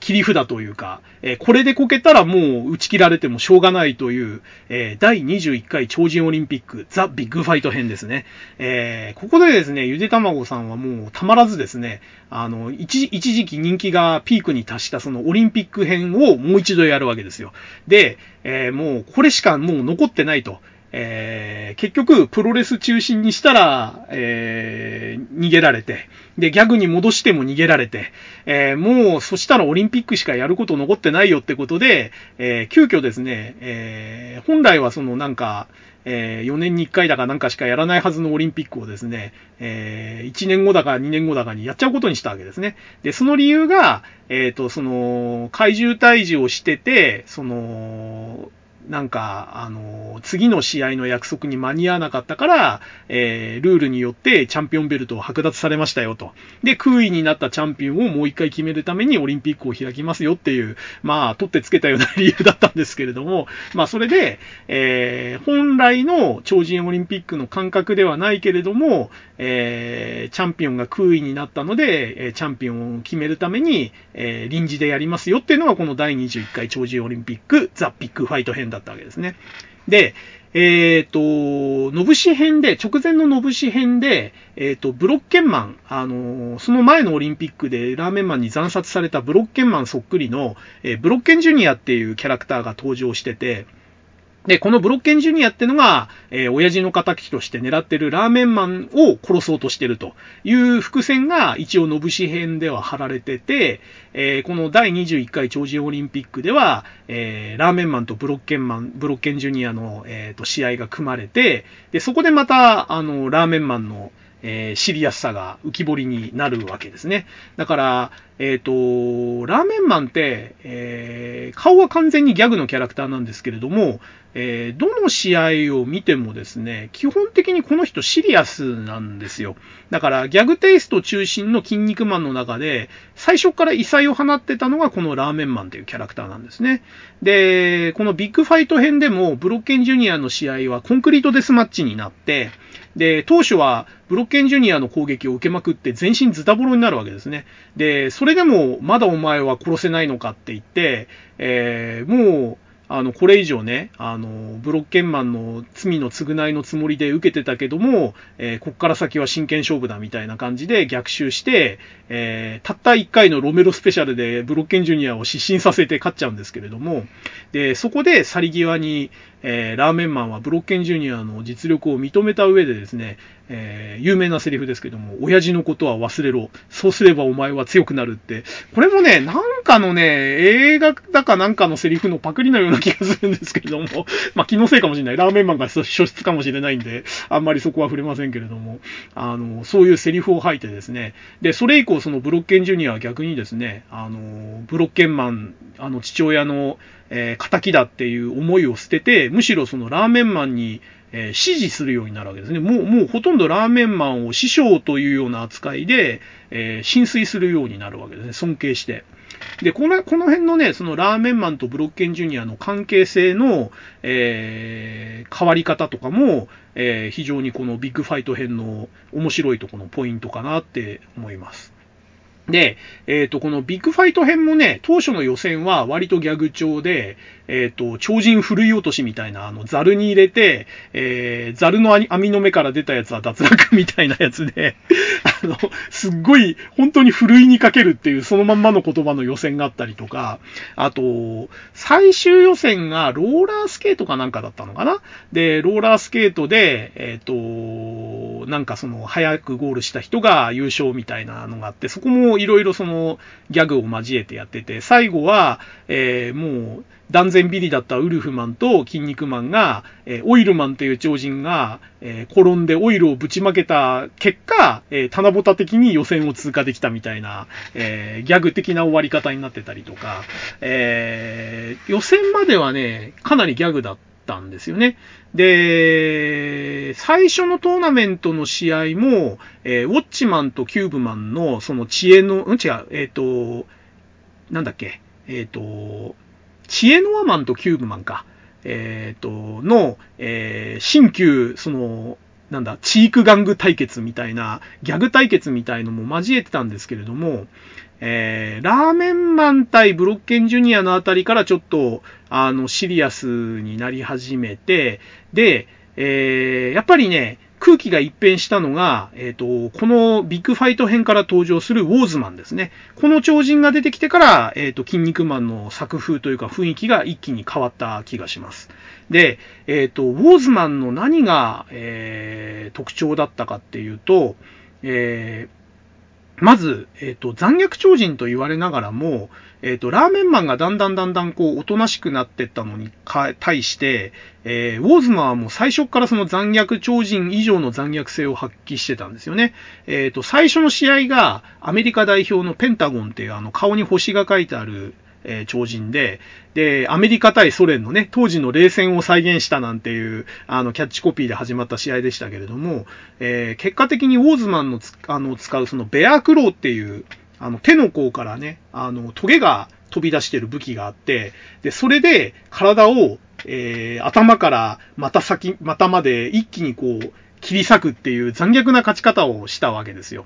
で、えー、このペンタゴン対そのウォーズマンの試合に関しては一切ギャグがなくて、もう本当に真剣勝負でやってたんで、えー、結末もそういう血みどろの結末だったということで、えー、これでもう完全にその、今回のトーナメントっていうのはウォーズマンがあの中心になるんだなっていうのがはっきりわかるような、あの、描かれ方をしてたわけですね。で、満身創痍になって、えっと、ブロッケンジュニアを下したラーメンマンと、そのペンタゴンを残虐な、あの、方法で殺した、えー、ウォーズマンが準決勝で会うわけですけれども、えー、ここで、えー、また、このシリーズの、このシリーズのっていうか、筋肉マンの大きな転機が来るわけですね。えー、結局ですね、ラーメンマンは、もともとそのブロッケンジュニアとの試合で重傷を負ってたっていうのもありますけれども、えー、戦ってる最中にもうウォーズマンには勝てないと。えー、見切りをつけて、だったら、えー、この後の決勝戦で戦う筋肉マンのために少しでも、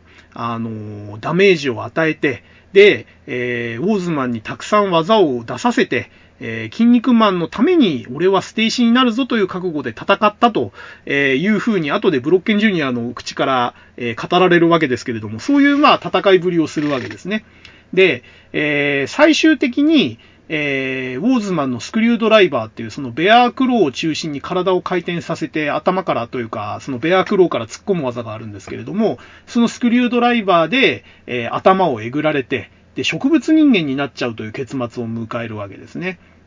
で、えー、その植物人間になったラーメンマンが、えっと、ブロッケンジュニアに車椅子を押されて登場するシーンがあって、で、ここがね、あの、筋肉マンを、えー、長いその筋肉マンの物語を通しての大きな、あの、転機になった二つ目のシーンなんですけど、えっと、要は、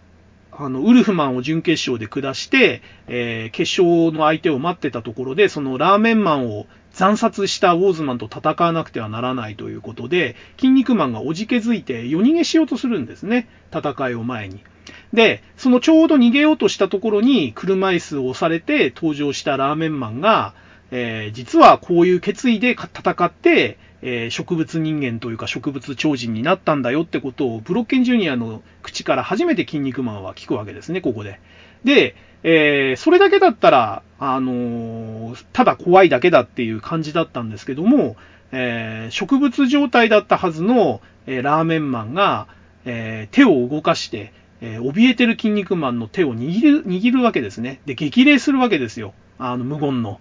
で、それで筋肉マンは、あの、ここまでね、自分のためにお膳立てして、力を尽くしてくれたラーメンマンのね、気持ちを踏みにじって逃げることはできないと、えー、夜逃げしようとしてたところを思いとどまって、えー、ウォーズマンと真剣に戦おうっていう気持ちに向き直るっていう、えー、重要なシーンだったんですよね、そこは。で、これさっきの話と合わせて聞くと、なんか、あの、一致するものを感じないかなって僕は思ってて、えっと、ロビンマスクの決勝の前にね、おちゃらけて、その真剣味が足りなかった筋肉マンに血の涙を流しながら訴えて、えー、筋肉マンの気持ちを決勝戦に向けさせることができたラーメンマン。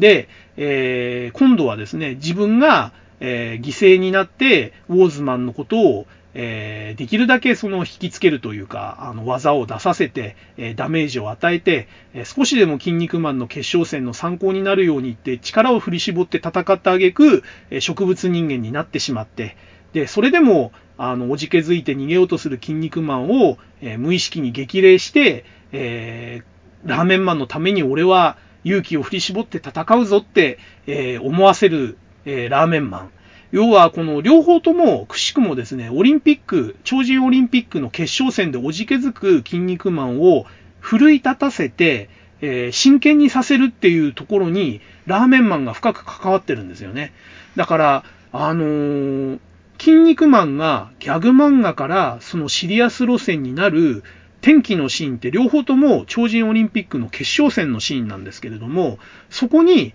両方ともラーメンマンが深く関わってるっていうところが、僕はあの小中学校の時に流し読みしてた時は気がつかなかったんですけれども、大人になってから、あ、ラーメンマンってこのためのキャラクターであり役回りだったのかなっていうふうに思わせられるのが、えー、すごくあのなんていうんですかね、大人になってから読み返して初めて気がついたと、えー、ラーメンマンっていうのはそういう重要なキャラクターだったんだなっていう、あのー、初めて分かった気がしましたね、読み返して。まあそんなこんながあって、えっとこのオリンピックのビッグファイトですね、ザ・ビッグファイトの決勝ではウォーズマンと戦うことになるわけですけれども、えー、まあ間違いなくですね、えっとこの筋肉マンという作品のえー、なんていうんですかね、一番の転機って、えー、私が思ってるのはこのウォーズマンとの決勝のシーンですね。えー、なぜかというと、えー、それまでの筋肉マンがやってる試合って、えー、どこかその試合中にギャグがあってたんですよね。ウルフマンの試合とかも含めて、あのー、終始ずっと真剣でギャグを交えなかったっていう試合って、えっと、まあ、ウォーズマンも実はギャグはあるんですよ。あのー、マスクがなくなると、えっと、死ななきゃならないっていう、あの、掟が追加されて、で、それで、それを防ぐためにマスクを何枚も重ね着して、えー、わざとその金太郎飴作戦だって言って、ウォーズマンに何枚もマスクをペロペロペロペロわざと剥がさせて余裕を見せるっていうギャグシーンとかもあるんですけれども、逆に言うと、ギャグシーンってそれぐらいなんですよ。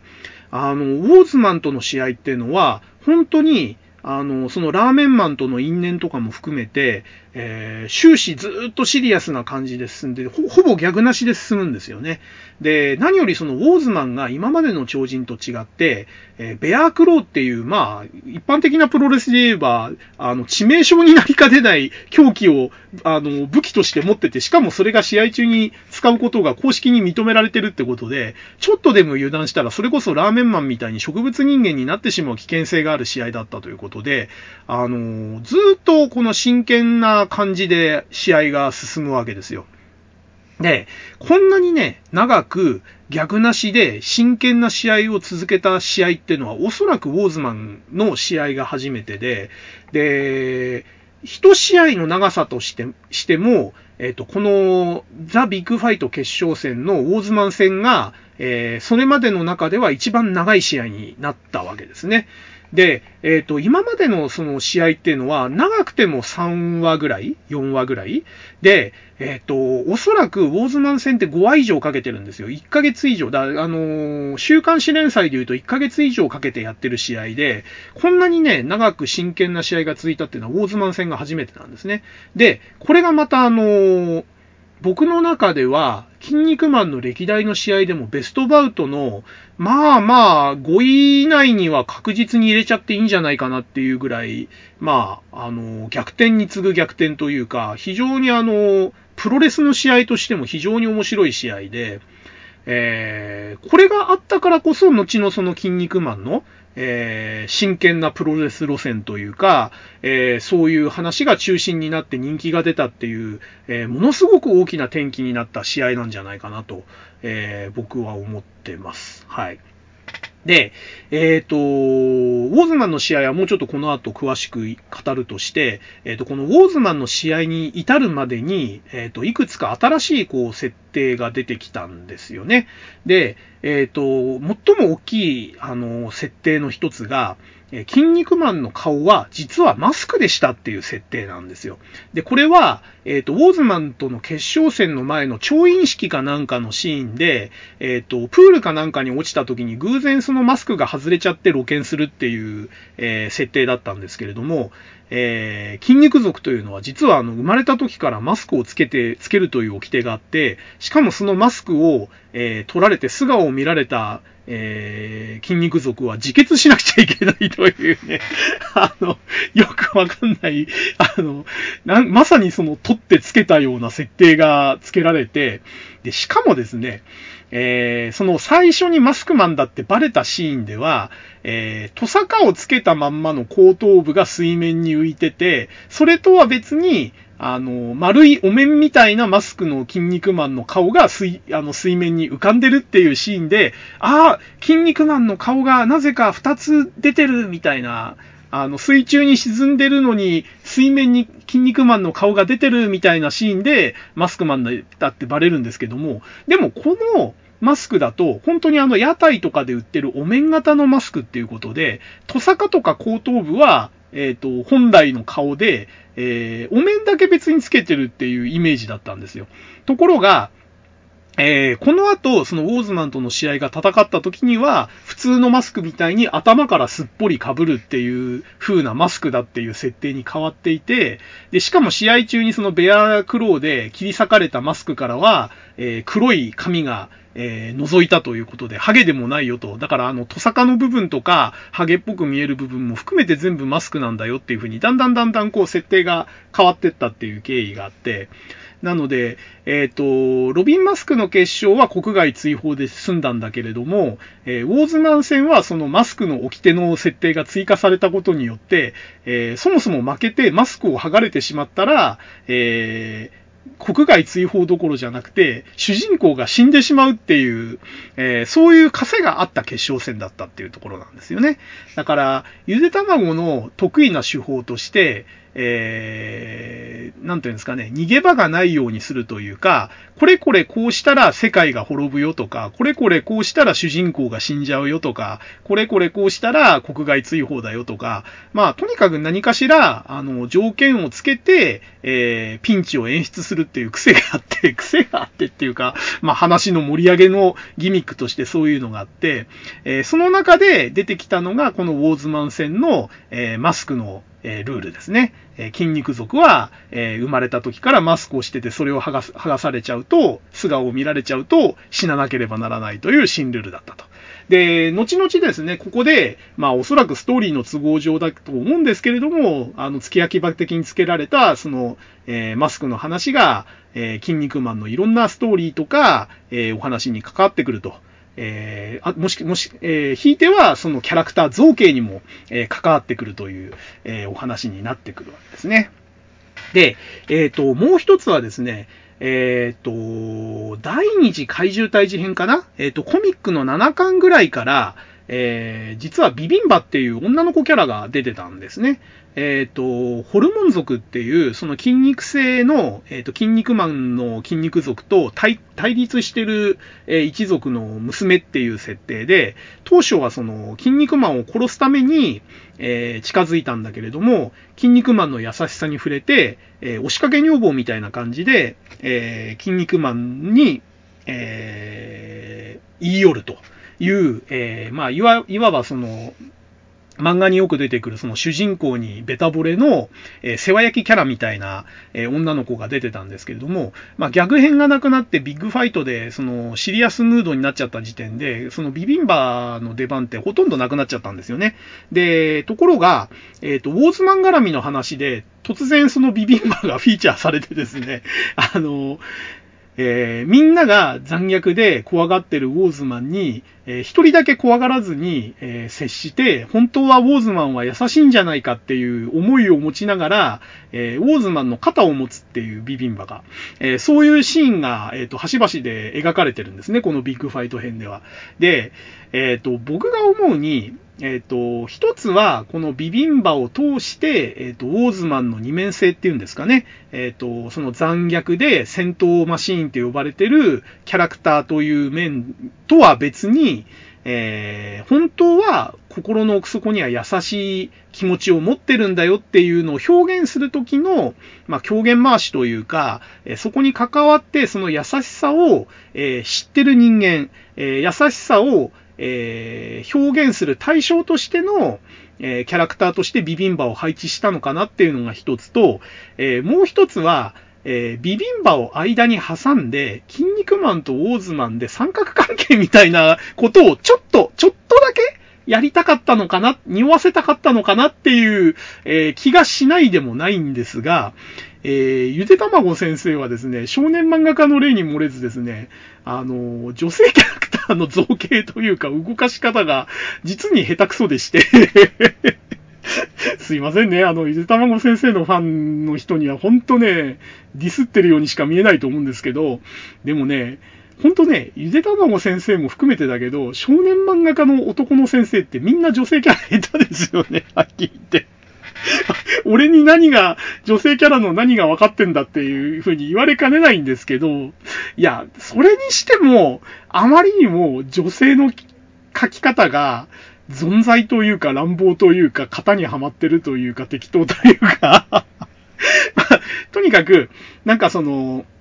ウォーズマンに優しくするビビンバと、それに焼き餅を焼く筋肉マンみたいなシーンが端々にあるんですけれども、なんかその描き方の深みがないというか、その場限りというか、なんかやりたかったことと実際にやってみた結果がうまく一致してないのかなっていう感じがするのが、そのビビンバとウォーズマンの関係性でしたね。で、えー、結局ね、これ、そのウォーズマンとの決着がついたとこまで一応ビビンバがウォーズマンを気遣うっていうシーンはずーっと描かれ続けるんですけれども、えー、このビッグファイト編が終わった後のしちにんの悪魔超人編で、ビビンバは今度はもう全く出番がなくなってですね、たまに控室で、えっと、ビビンバが出てきたり、病院で看病するシーンでビビンバが出てくるぐらいで、ほぼセリフもなくて、ただひたすら戦ってる筋肉マンを遠くから心配するみたいなシーンにしか出てこなくなっちゃって、えー、もっと言っちゃうとウォーズマンが死亡したシーンで多分ビビンバって一切セリフも言ってないし登場もしてないんじゃないかな。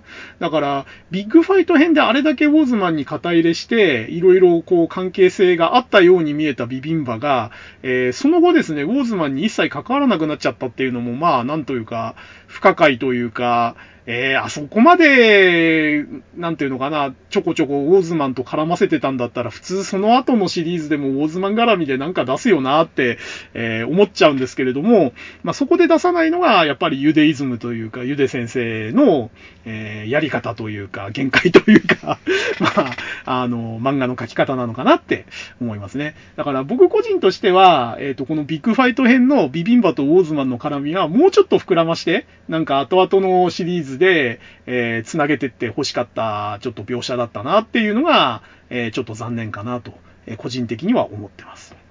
はい。で、えっと、ビッグファイト編の、えっと、決勝戦に話を戻すと、えー、先ほども言った通りね、ほとんどギャグなしでものすごく、あの、当時と、当時では、えー、最長の試合になって、で、一進一退の攻防が続いて、最後にそのウォーズマンが、えっと、あ、最後っていうかその前かな、えっと、筋肉マンが、えっと、フェアプレーを貫くんですよね。えっと、ベアクローで散々苦しめられて、で、ついにそのベアクローを、えっと、攻略して、取り外すことに成功したんですよね。で、えっと、このベアクローの設定もね、えっと、後々ちょこちょこ変わるんですけども、この頃のベアクローって手首から手首ごと外れるんですよ。だから、えっと、手首から先はね、なんかね、あの、自由に動く指のはずなのに、なぜか手首からポロッと、あの、ベアクローごと取れるっていう設定になってて、えっと、後々はなんかね、手甲にはめるだけのベアクロが出てきたりとか、いろいろこの辺の設定もね、ゆで先生らしくぐちゃぐちゃ変わるんですけども、まあとにかくですね、あの、ベアクローを攻略して、手首ごと取り外して、で、リングに突き立ったベアクローに、えっと、筋肉マンがボディスラムで、えっと、その、ベアクローで串刺しにするかどうか迷うシーンがあるんですよね。で、結局筋肉マンは、それはやらないって決めて、ベアクローに落とさなかったんですよ。で、えっと、ウォーズマンが、えっと、それをチャンスと見て、えっと、ベアクローを取って手首に付け直して、じゃあこれでまたベアクローで筋肉マンを攻撃してくんのかなと思ったら、えー、くるっと振り返ってコーナーポストの鉄柱にそのベアクローを叩きつけて、ベアクローを折っちゃうんですね、自分で。で、えー、なんでこんなことをしたのかって、えー、周りというかね、セコンドのその、えっと、バラクーダが、いぶかしがあるわけですけれども、えー、ビビンバがそこで解説するわけですよ。要は筋肉マンのそのフェアプレーの域に感じて、ウォーズマンも技だけで戦いたいって思うようになったんだと。もうベアクローっていうね、狂気に頼らなくても、えー、技と技で戦えるフェアプレーの精神を、えー、ウォーズマンは、えー、身につけてというか、えーと、目覚めたんだっていうシーンがあって、えーと、ここからね、やっぱりあの、その、なんていうのかな、筋肉マンのテーマ性みたいのが、えっと、出てきた部分が、えっと、このやっぱりウォーズマン戦なんだと思うんですよね。で、えっと、さっき名前だけちょっと出したバラクーダですね。えっと、ウォーズマンのセコンドについて、えっと、出てきたキャラなんですけれども、実は正体はロビンマスクだったっていうことで、えー、その、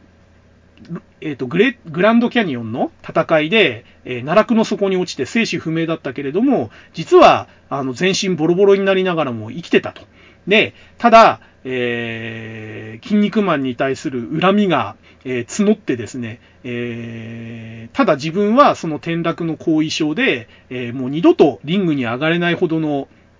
えー、深い傷を負ってしまったので、自分の代わりになる、えー、後継者を探してウォーズマンに出会って、で、そのウォーズマンに自分の技術や、えー、復讐心をすべて叩き込んで筋肉マンにぶつけたのが、えー、このビッグファイトの、えー、ウォーズマンであり、この決勝戦なんだっていう種明かしを、えー、バラクーダことロビンマスクはするわけですけれども、えー、ね、あそこのグランドキャニオンのシーンで、えー、飛行機から救ったのもロビンマスクの意思だし、えー、その前の国外追放もロビンマスクが自分で納得して飲んだルールだから、筋肉マンをなんか恨むっていうのが、やっぱりちょっとなんかその辺がちょっと僕は納得いってなくて、結局なんか、あの、筋肉マンに優しく紳士的に振る舞った結果、俺は貧乏くじを引いたっていう、えー、感じで恨んでるっていう流れっぽかったんで、えー、後々のね、そのロビンのキャラクターともちょっと矛盾する感じで、えー、この辺のね、復讐の鬼になった結果、えー、ウォーズマンを差し向けたっていう、その、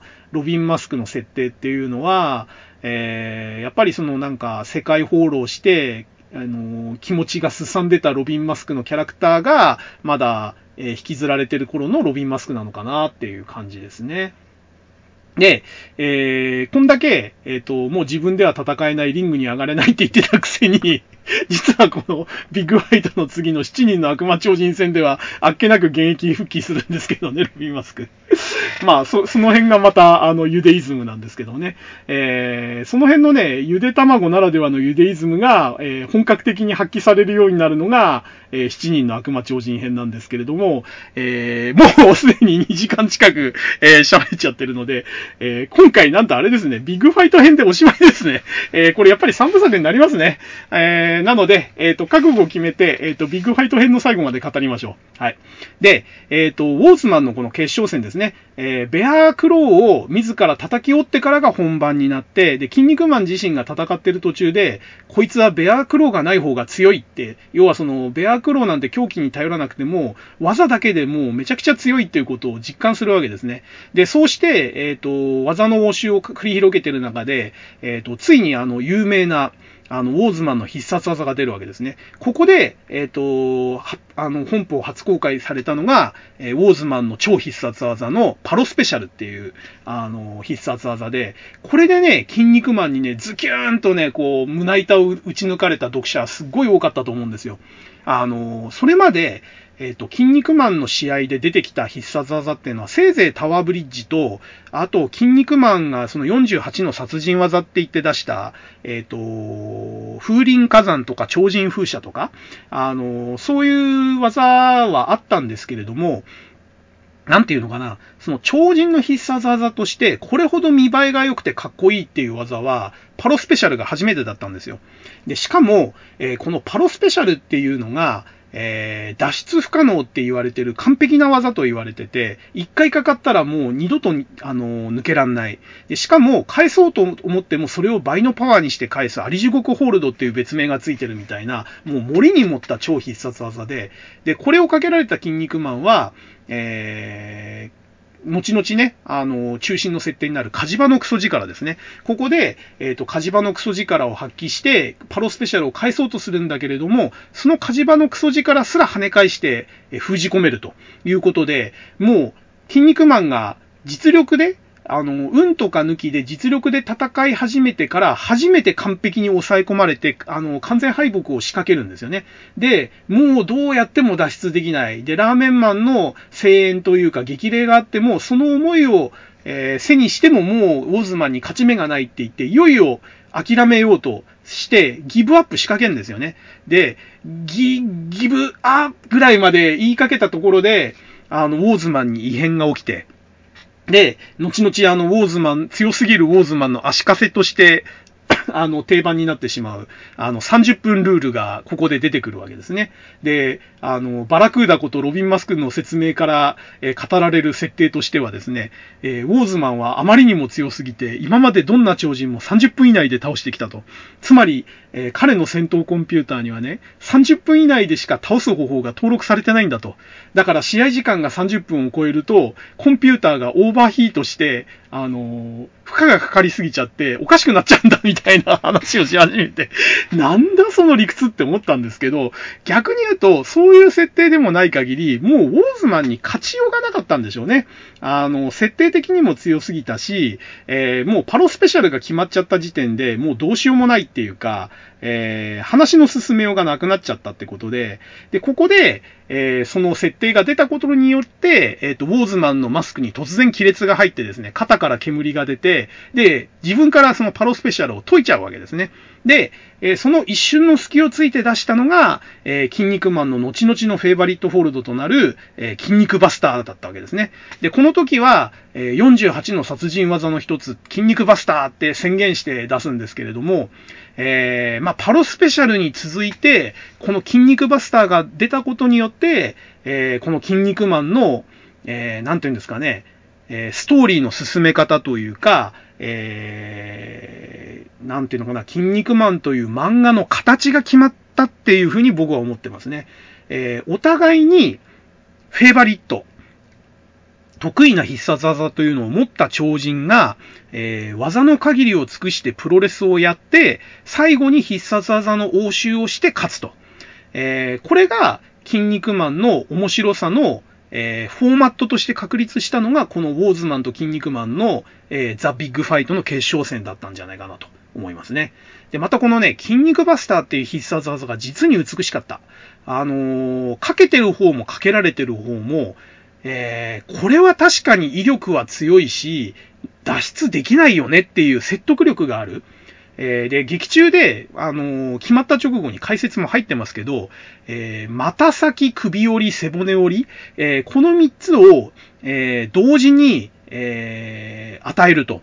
いう必殺技で、えー、で、しかもね、プロレス技にしては珍しく、実際にかけられたらこれ脱出が難しい技だなっていうのはわかりますよね。逆さにして肩に乗っけられて、両足をホールドされてるんで、えー、まあ、厳密に言えば両腕はフリーなんですけれども、これを瞬間的にかけられたら、脱出する暇もなく、えー、また先首折り背骨折りの一度にかけられて大ダメージで起き上がれないなっていう、それぐらいその説得力があるリアルな技だったんで、えー、パロスペシャルもそうだったんですけども、あれも、まあ、あの、ね、あの、当時の小学生面白がってかけた人いっぱいいると思うんですけども、かける方とかけられる方のあれは協力がないとまあ成立はしないんですけれども、実際かけられてみるとあれ脱出不能だよなってのもよくわかるんですよね。あの、後ろ手にチキンウィングかけられてるんで、あれも脱出は困難なんですよね。だからそういう意味では、あの、このシリアス展開になった、えー、当時の最長試合となった大相撲戦で、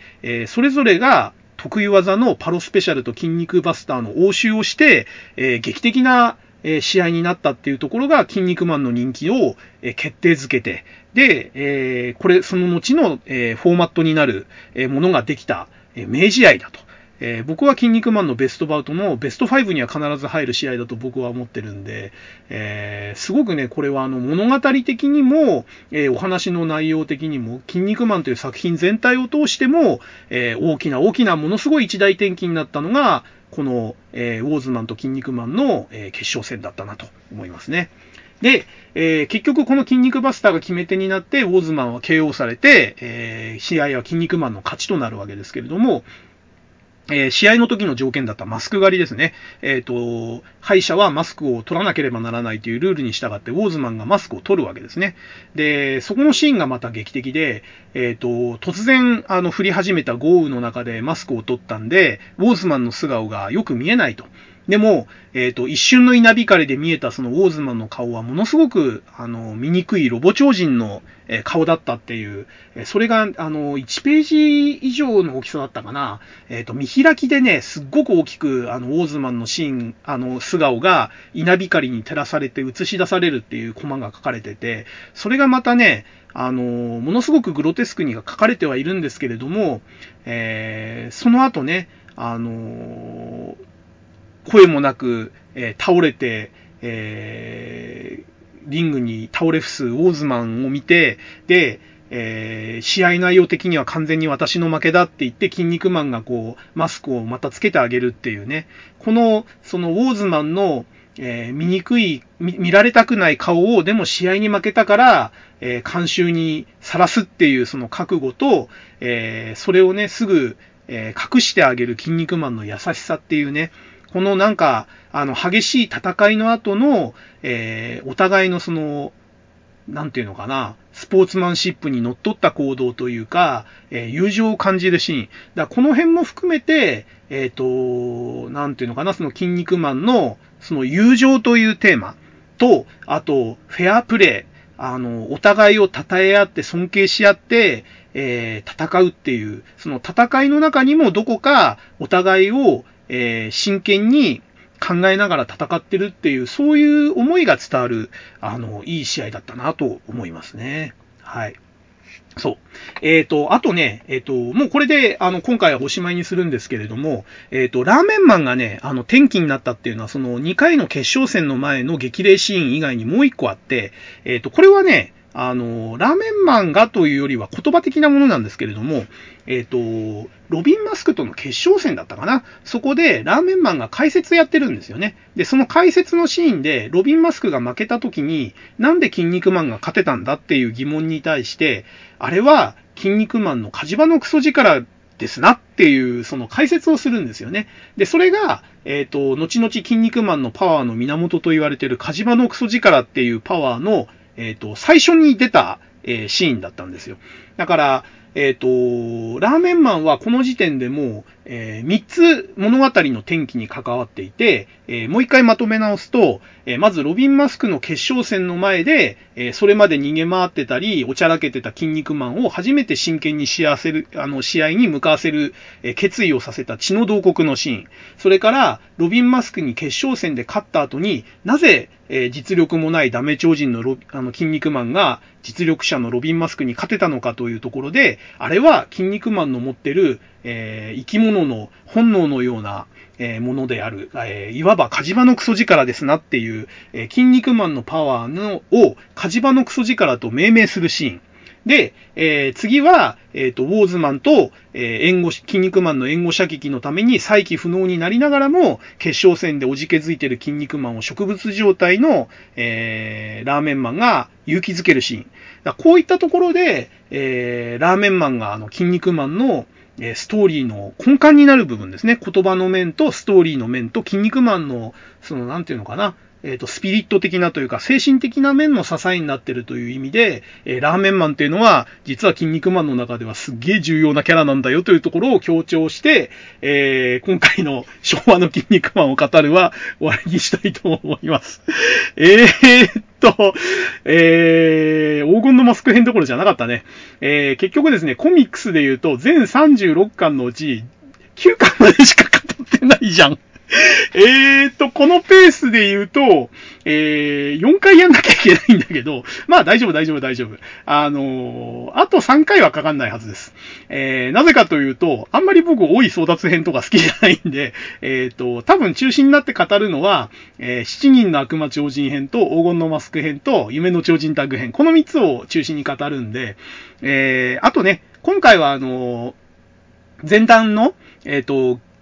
なんていうのかな、シリーズ全体の話だとか、筋肉マンのにせいの話だとか、その辺の話が長かったんで、えっと、本編に入るまでにもうすっげえ時間取っちゃったんですけど、えー、次回はもういきなり本編から入るつもりなんで、えー、そうですね、まあ、さんぶさくになりそうかな、筋肉マンは。えー、だから次回、おそらく中編になりますけれども、次回で、えー、正義超人対悪魔超人を全部語られ、語れたらいいかな。しちにんの悪魔超人編と黄金のマスク編。えー、コミックで言うとじゅっかんからじゅうななかん。えー、この辺を、えー、語り切りたいなと思います。はい。というわけで、えー、だいにじゅうきゅうかいという記念すべき肉会で、筋肉マンいっぱい話聞けんじゃないかなと思ったら、なんだかよくわからない、あの、総論と、えー、ザ・ビッグファイト編までしか聞けないのかよっていう、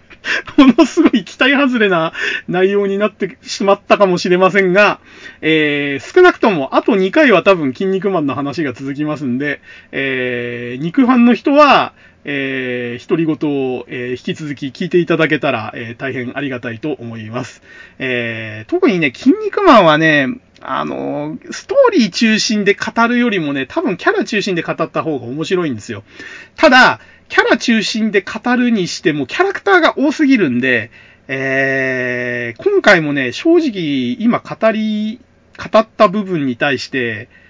語り足りない部分もあるし、もうちょっとうまく喋れたんじゃないかなって後悔してる部分もいろいろあるんで、まあ自分でももう一回、あの、この回は最初から聞き直して、えー、もうちょっとこうした方がわかりやすいんじゃないのとか、面白くなるんじゃないのとか、聞きやすいんじゃないのとか、まあそういった反省を踏まえた上で、えー、次回の、えー、悪魔超人編ですね。あの、